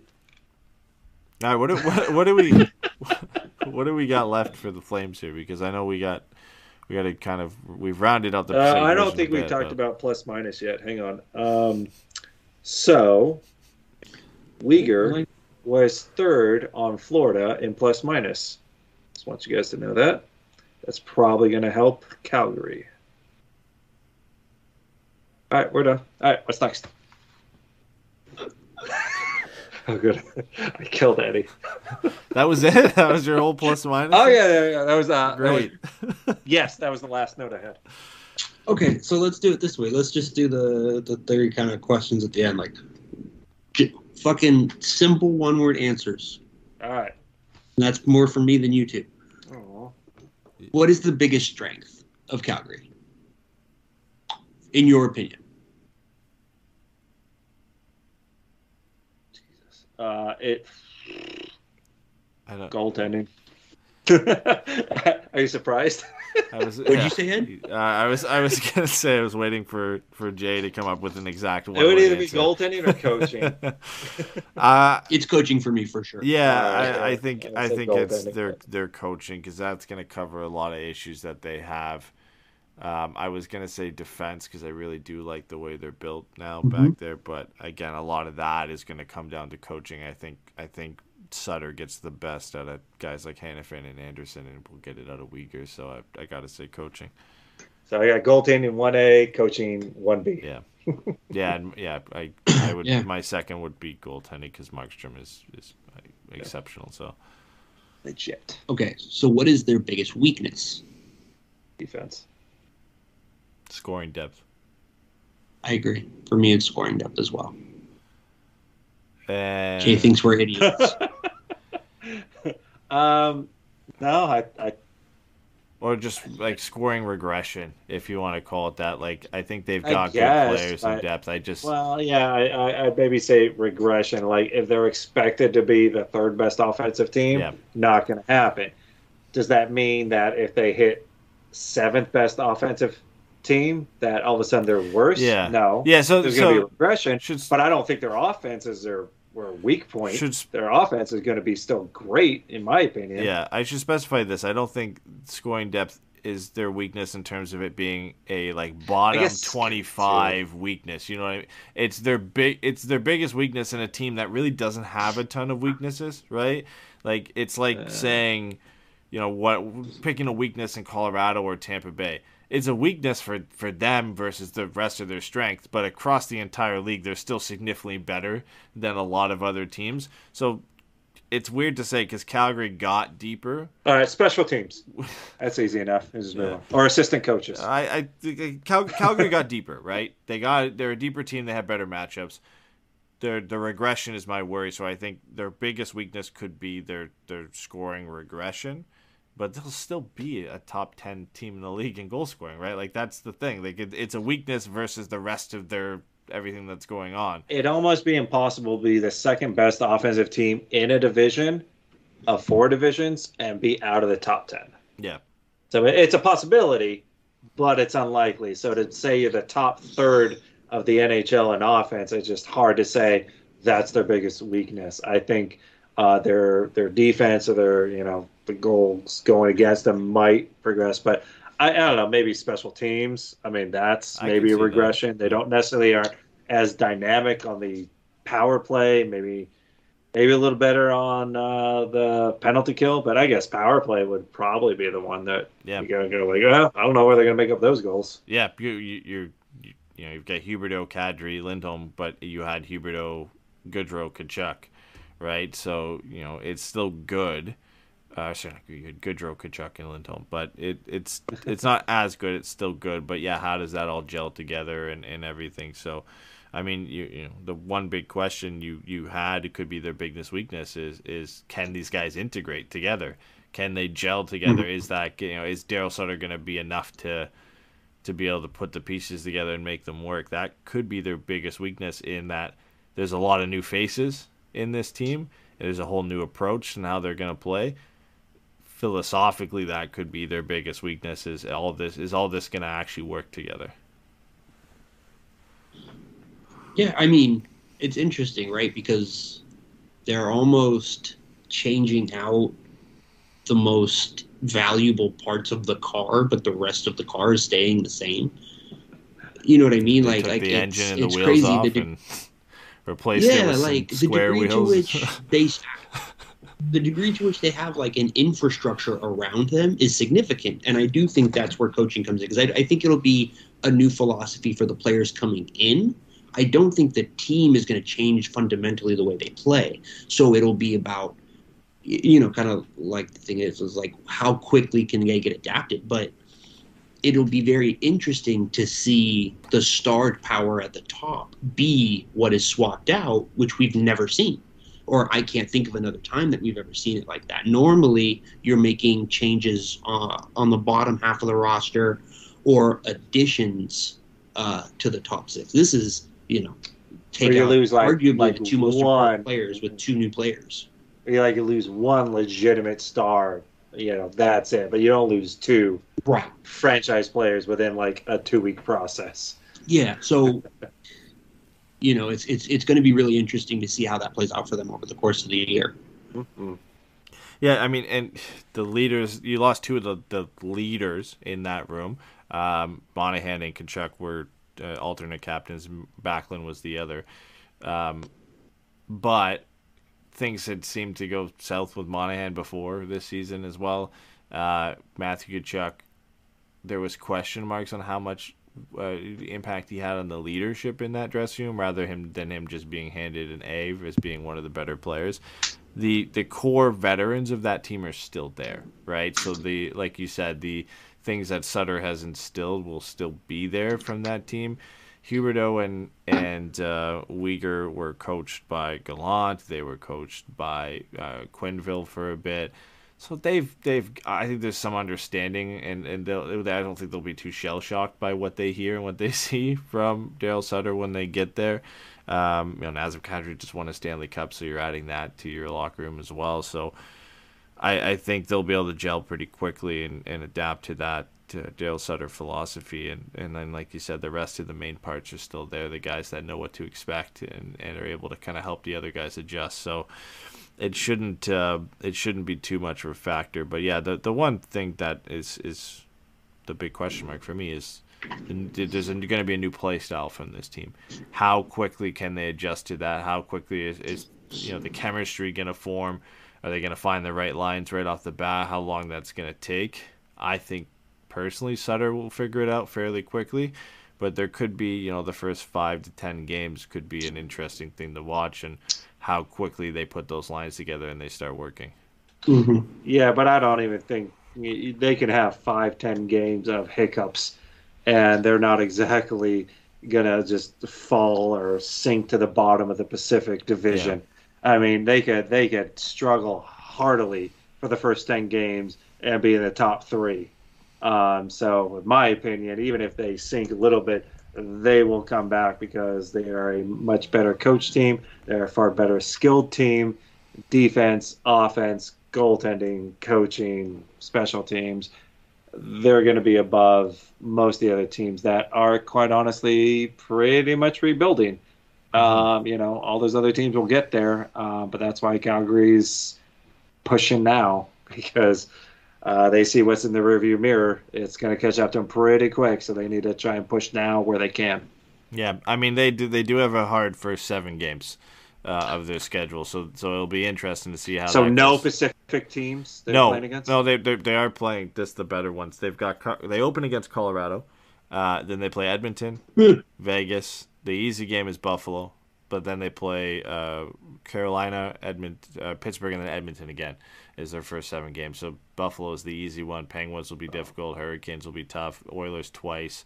Vegas and, and Colorado. So not an easy way to work out the kinks. But after that, you play Seattle, you play the Islanders, the Devils twice, Winnipeg, LA. So it, it gets a little bit easier after that to figure things out. I think this team comes out of the fucking gate just ready to Yeah, they should. I, they should be, and they're kind of like uh, the everyone left. F you guys. Here's what we're gonna do: get the shit out of Edmonton as best they can. Uh, but I, I mean, even like playing the, your Colorado teams, just like Colorado, there's the possibility of a slow start. They finally got what they needed, what they wanted, and now there's maybe a little lull out out of the gate. So I think uh, Calgary is probably going to be a little bit more bite to their game. So to, before we move on to the division quick hits, uh, more or less than 111 points and 50 wins for Calgary next year. Less. Less. I don't. I, I don't know how they do it again. Like, Yeah. it, it would be fucking incredible if they did it again. I could see You would have yeah. to get I, their side of the I, I would think all the the meddling teams that struggled to play last season are a little bit better, so you don't get necessarily as many of those easy pickup wins. Yeah. And then just add in there that Calgary was good. They're a little bit more on the radar. Teams probably aren't going to just overlook them. Now they're a legitimate team that people are like, all right, we got to focus on this guy, this guy. This is how we're going to break it down. That sort of deal. And they don't have those dynamic players that they used to, even though Kadri and Huberdeau are great players. They're just not as Mm-hmm. dynamic. Yeah, I think it'll be less. I don't think it'll be significantly less, though. I think they'll still be around Yeah, 46, they'll be 47 They'll be wins. close. So, uh, yeah, you know, they'll, they'll be close for sure. So, I mean, we've we've done our, we've talked a little bit about the other teams, but just kind of going through them one by one and quick hits on, on some of these teams. We talked about Edmonton a bunch. They were second last year. Uh, what are key additions to them? th- We're locking down uh, Evander Notice. Kane, uh, adding in Jack Campbell. Do they? What do they do? Mhm. Anything else? And the uh, uh, they uh, lost Duncan Keith's dead body and his What? salary, his All right, salary they're cap hit. They're going right to the bottom of the Pacific. Did they Um, did they get Koskinen out of there? Yeah, No, he's still there, isn't he? No, he's out of there. Is he? He's gone. Yeah. Yeah. I don't know where he went. I mean, I think he is. I I, mean- I think he was a UFA actually. So we all. Yeah, I think yeah, because Mike Smith was the one who had term left. what? Who's their backup, Ed? Uh, well, it's Smith, but he is injured, so it's Stuart Skinner who is uh, a rookie. He played pretty well last year, but it's gonna be Jack Campbell and Smith when he's healthy, and then Skinner is kind of the. Third I thought option. Smith said he was retiring. I'm, No, I don't know. He's no, listed on here so. still. I think he's still good. No, to I go. thought he actually signed a contract. Clef to. Klefbom might retire because apparently his injury is career ending. But So we expect Edmonton to be the second serious player in this division. Yeah, It's between Calgary and Edmonton. Those are one, two, Yeah. in my opinion. I, yeah. I think Okay. I think Edmonton has the, Mostly because of abundance of offense. they've got the best top Not six in the Pacific by a mile, and um, a lot of it has to do with McDavid and Draisaitl. But I do like Hyman.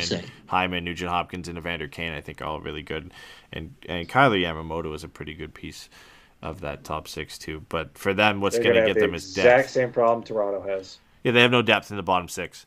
It's uh, Foegele, And no Derek defense and Ryan, no goaltending. Puljujärvi, Um, Jack Campbell makes their goaltending better, but the defense in front of them still Nurse, still Barrie, Ceci, Brett Kulak, Evan Bouchard, Philip Broberg. So unless Bouchard and Broberg have breakout what? years next year, yeah, it's it's gonna be Are you saying Campbell's better because he's better than Smith, or he's better because he's a good goalie? he's better than Smith and Koskinen. And I think he's proven There it is. Okay. He's proven to be a, a, an average to slightly above average goaltender, which is better Yeah. than what Edmonton's had. But he's by no means, you know, Markstrom territory or anything like that. So, but I think we we all kind of agree they'll probably be the second best team in this division, right?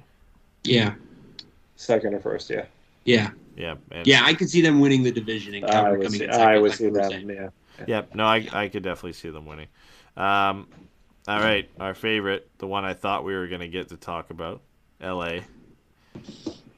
Oh, oh, you wanted to talk about. No, I didn't want to. I just figured How, that they how, were gonna make us talk were they them. on the uh, the list? Were they like fourth or fifth? No, they didn't even They make lost- the final vote. They didn't Yeah, they it. lost head to head to Seattle. Dear Lord. Yeah. All right, so L.A. better than last year, presumably. Uh, yeah.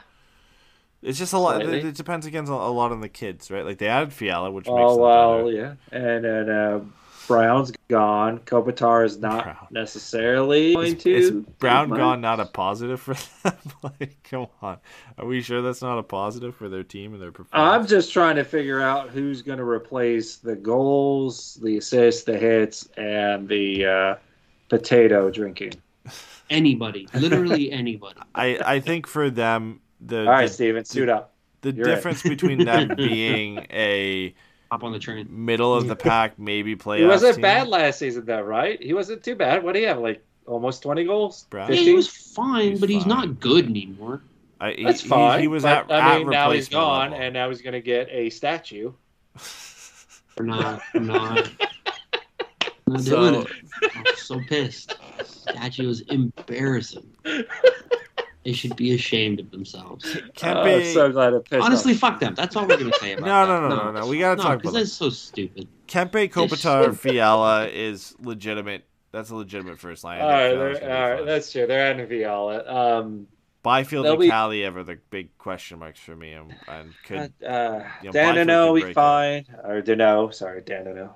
Uh, Danino. Danault will be fine. Um, Drew Doughty Arvidsson. has to once be again, my biggest for the question is the goaltending. Is like you know, it was absolutely amazing to see Jonathan Quick play as good as he did. Was it? Can he do it again? Can he somehow turn back the hands of time?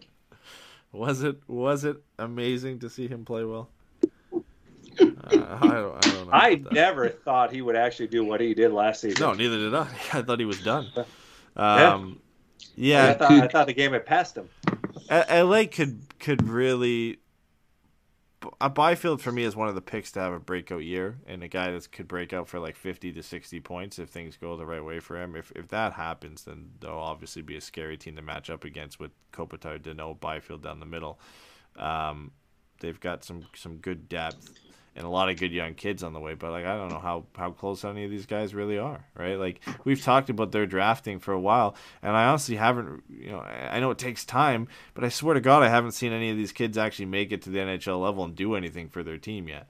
Which I've been pumping their tires for their drafting over the last couple of years Oh yeah, you have. but nobody has really made it yet right like we're we're Mhm. we're seeing that at least on the duck side of things right of, of guys starting to get there i know it's Zegras but Well, you got uh, what's his name? Bjornfot and Mikey Anderson are pretty good. yeah, They've I mean, popped. they're they're pr- they're pretty good right like all right. they're pretty good like you know They're neat. lundestrom is pretty good like Yeah, L- Lundstrom's yeah. neat. Okay, fair I enough. like him. Yeah. He's done Fair enough. things. but you know we're waiting for Byfield's got to pop off. Kaliyev has to, to, to really pop off Fucking from what they Turcotte said. fell He will. Yeah, Turcotte, I- I- Kupari, Fagemo, like Akil Thomas, you know, Brandt Clarke will Um, be here at some point. Like they, you know, they just they, they, they need these guys to. Do start any of them it. strike you like a Troy Terry, where it's just like there's like two or three seasons where you're just like, dude, there's nothing, Cali. and then all of a sudden he just Kaliyev. boom. Yeah, Kaliyev should be that guy. Uh, if as he far as figure goal scoring. Yeah, But like any of the other guys, where it just maybe takes a little longer. But then again, you could also have them as like your Sam Steels, where like, come on, yeah. come on. I mean, All right. like I would say Turcotte, it's be- just because the, the where he got drafted, like he should be a guy that Yeah. that pops off at some point. You- You know, fifth overall. You're waiting and waiting and waiting for this kid. Like he's only 21, and it feels bad to say you're waiting and waiting and waiting. But he played eight games. He played eight games and didn't look amazing. Kupari might be that guy. He had 13 points in in 57 games, but none of them like from where when they were drafted and the hype around them from when they got drafted. It's all it's kind of just went downhill from there where like they, they haven't lived up to that hype of oh this was this guy's favorite or this was the consensus favorite and the Kings took the consensus favorite. Then all of a sudden like just hasn't panned out. Like Akil Thomas really hasn't jumped up from where people thought he was. Everybody thought they got a steal in Tyler Madden and that hasn't panned out yet. Uh, Byfield's the real gem of the bunch for them and the guy I think has the chance to break out. But that's it right now. That would be the guy next year. Yeah. I would say if he if he pops off and he's the most likely to pop off, then you know things will go well for them. But everybody else, I I don't have any confidence in any of them playing 40 games next year outside of the guys who finished the season with them, and that's Kaliyev and Byfield. I'll just be happy if you stop saying pop off. Um, and then uh, on the top of that, that's why I kind of find like the draft thing just kind of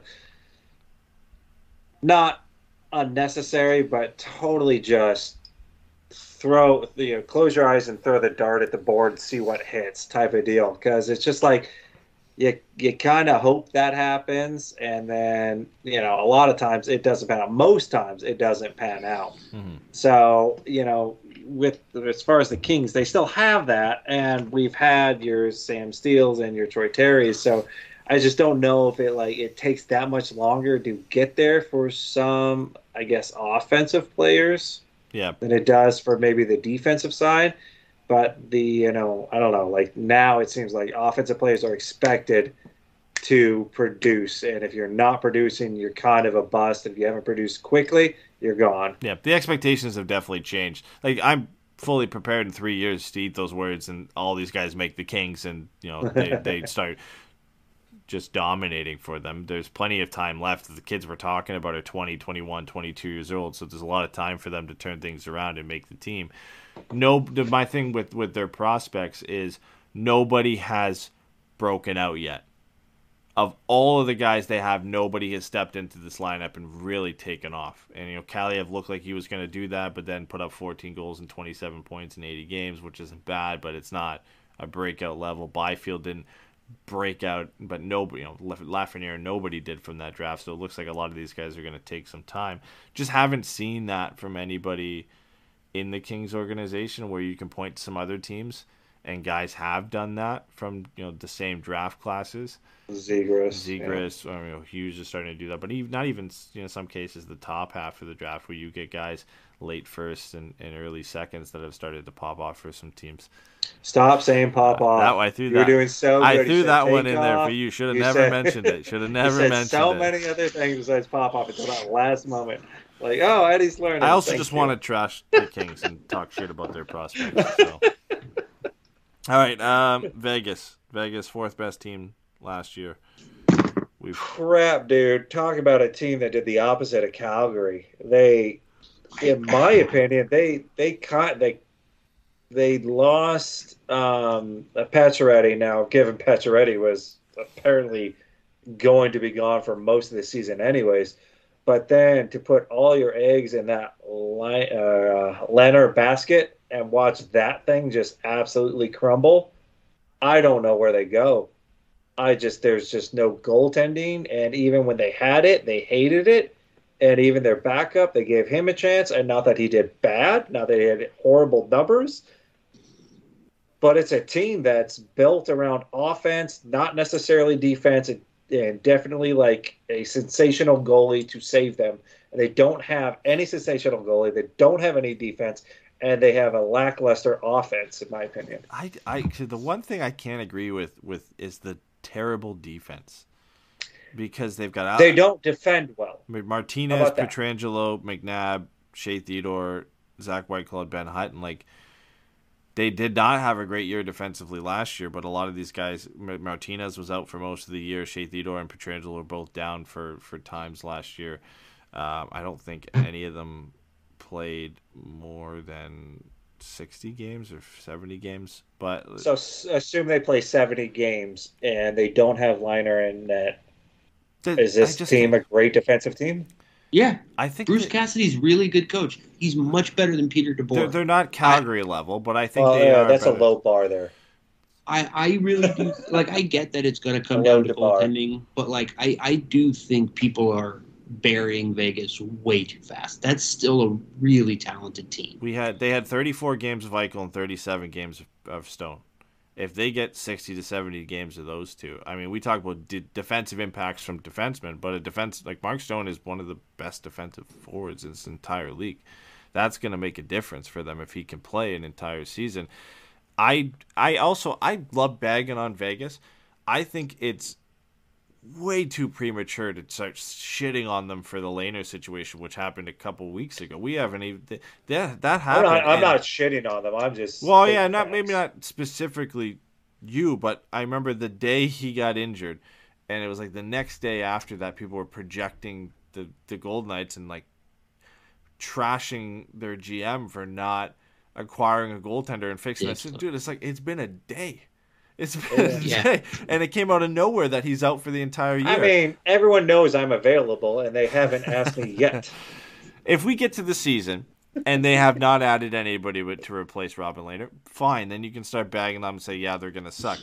I think if Oh, they replace them, they are still a pretty good team. I think if you you know you have to hope that Stone and Eichel are going to stay healthy. Losing Pacioretty is definitely a loss, so they're worse off in that sense.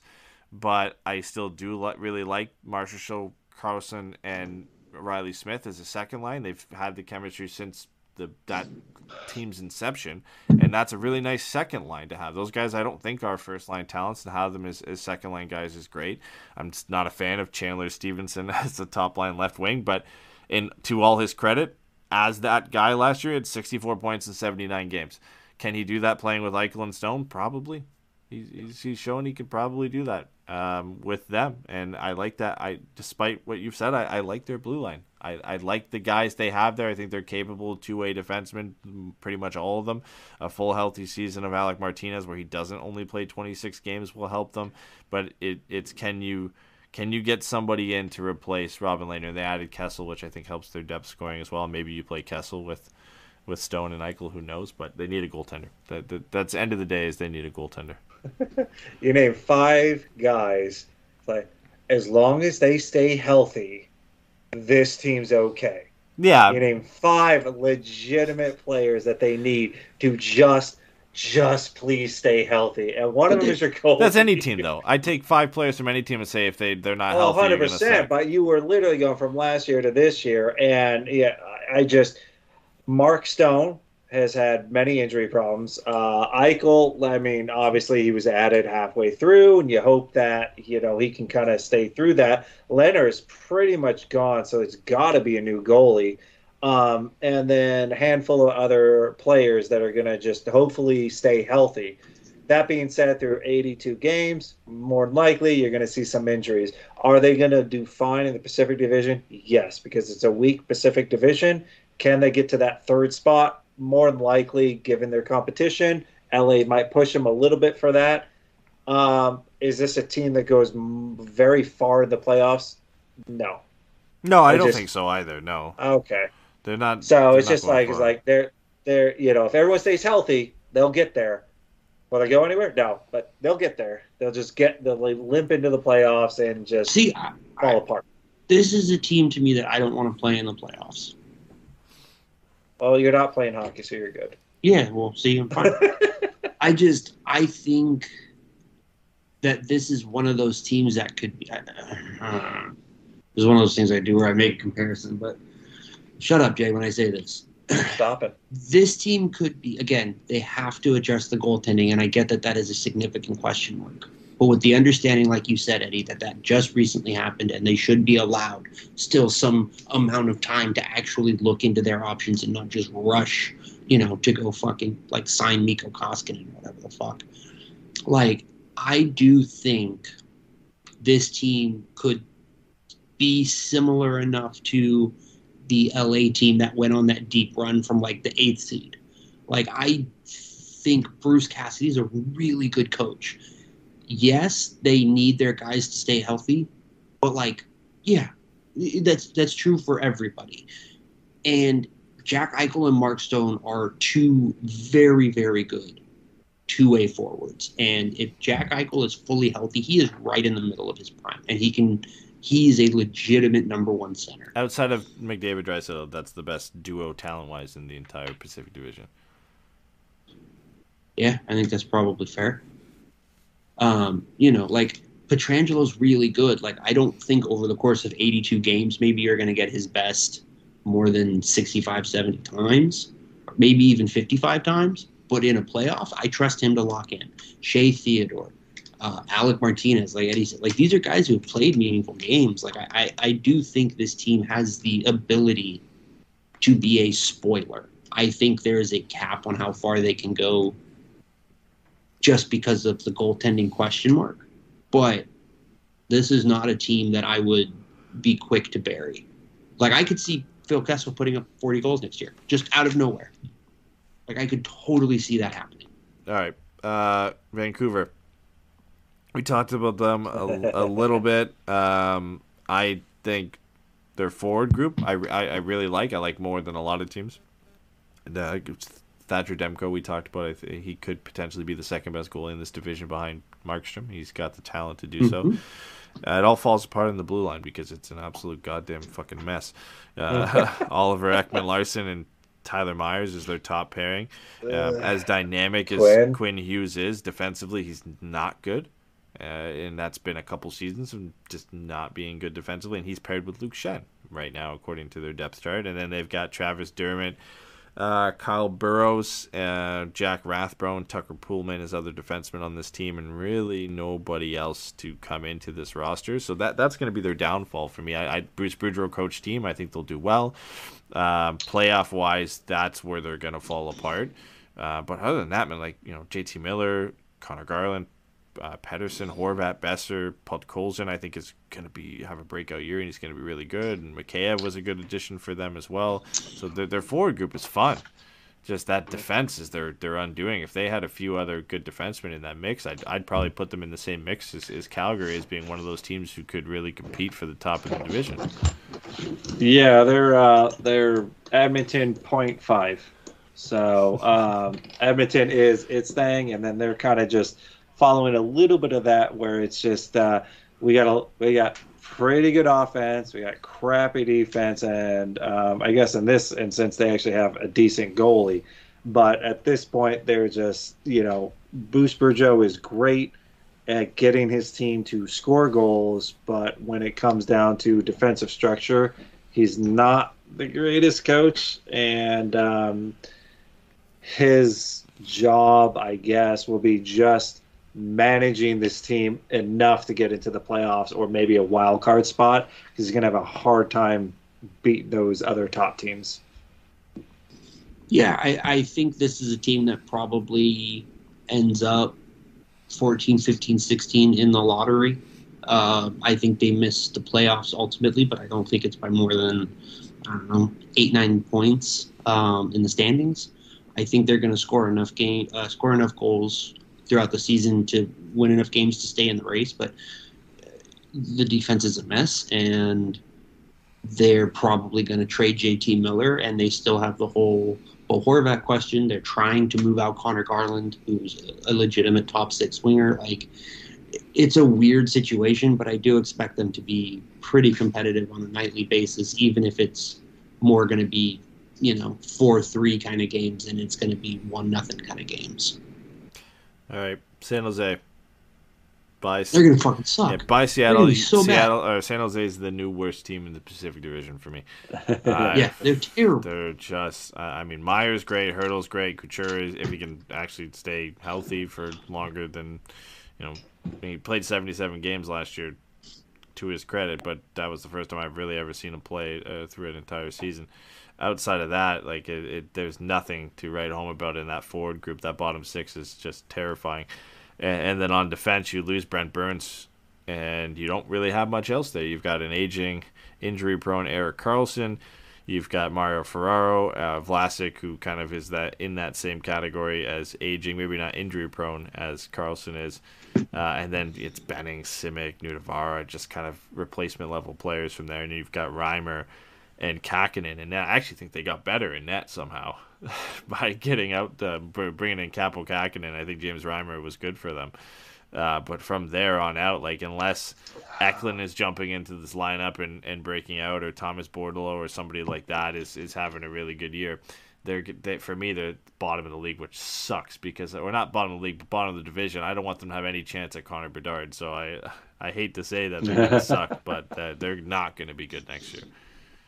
No, and isn't it crazy to think how uh, just a few years ago it was going to Karlsson and Burns, and you cannot stop what San Jose is about to bring on the whole fucking league, and then it just absolutely fell off Yeah. the rails.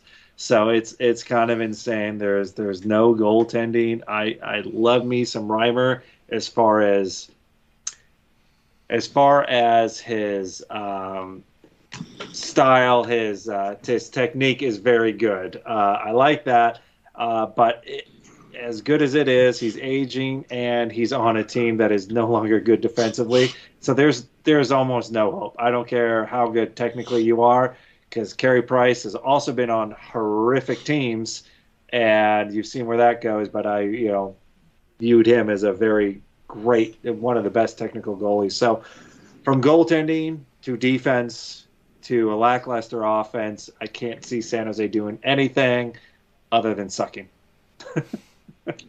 So yeah, I'm sitting here and I'm trying to talk myself into like, okay, well, where can you find silver lining here and there? And it all comes down to one thing for me: their head coach is David Quinn. Like they're they're gonna fucking they're gonna suck. And and and to Eddie's point, I don't want them to be that bad because I don't want them to get Connor Bedard. Oh, that's why. But like, I also do think that like Mike Grier is gonna probably start trying to rip some of this down, and I don't know if they're going to be able to move Logan Couture, but they're definitely going to be able to move Timo Meier. They're probably going to be more than able to move, you know, Yeah, Meier's a pending like RFA too, so he's out the door. Nick Bonino and and and you know, I, I like Mario Ferraro uh, Ferraro a lot. I think there is a version of this defense that isn't a complete and total fucking disaster, but it's not under David Quinn, and that's the problem for me. Is fundamentally, I just don't think a team with David Quinn can be successful. Like I, I hope I'm proven wrong. I hope you know that they he comes in and instills a system and they win just enough games to miss out on Connor Bedard or whatever the fuck. But like, I have no reason to think he is going to be a significantly better coach this time around. No, Hertl, Hertl, Meier, Couture, they'll win them some games, but they, for me, will be the clear worst team in the Pacific Division. Uh, and then we move on to the last one because we're not going to cover Anaheim as we mentioned. We're going to do our season preview on the Ducks later. Uh, but Seattle, I thought Seattle had one of the better off seasons. I really like what they did. Um, they were bad last year. By far, I think points wise, the worst team in the Pacific Division. Right, they were like twelve points below Anaheim. Um, but you add Burakovsky to this, you add Bjorkstrand, which was a steal to that team. Um, they who was the other addition for them was Justin Schultz, right? So you had Justin Schultz, and then you had Martin Jones. So those two are kind of low Michael key. Kempny. But just to- adding adding Burakovsky and Bjorkstrand to that forward group, a full season of Matty Beniers, who he only played ten games, but he had nine points in those ten games, and potentially Shane Wright. Like I don't think he's gonna break out and have, you know, a, a MacKinnon, you know, sixty point type year in his rookie season. But if he comes in and just plays some games and, and looks pretty good for them. Even without him, I like their their top six as is with Schwartz, Beniers, Eberle, McCann, Gourde, Burakovsky, Bjorkstrand, Wenberg, and either Donato or Tanev if he's healthy. It's not bad. It's better depth than a lot of other teams in the league. And I think if Beniers can break out and be in the Calder race, they're all of a sudden a team that just kind of is not a lot of fun to play against. Like they, they look like a, a, a sneaky, dangerous team with just those three key additions up front in Beniers, Burakovsky, and, and Bjorkstrand.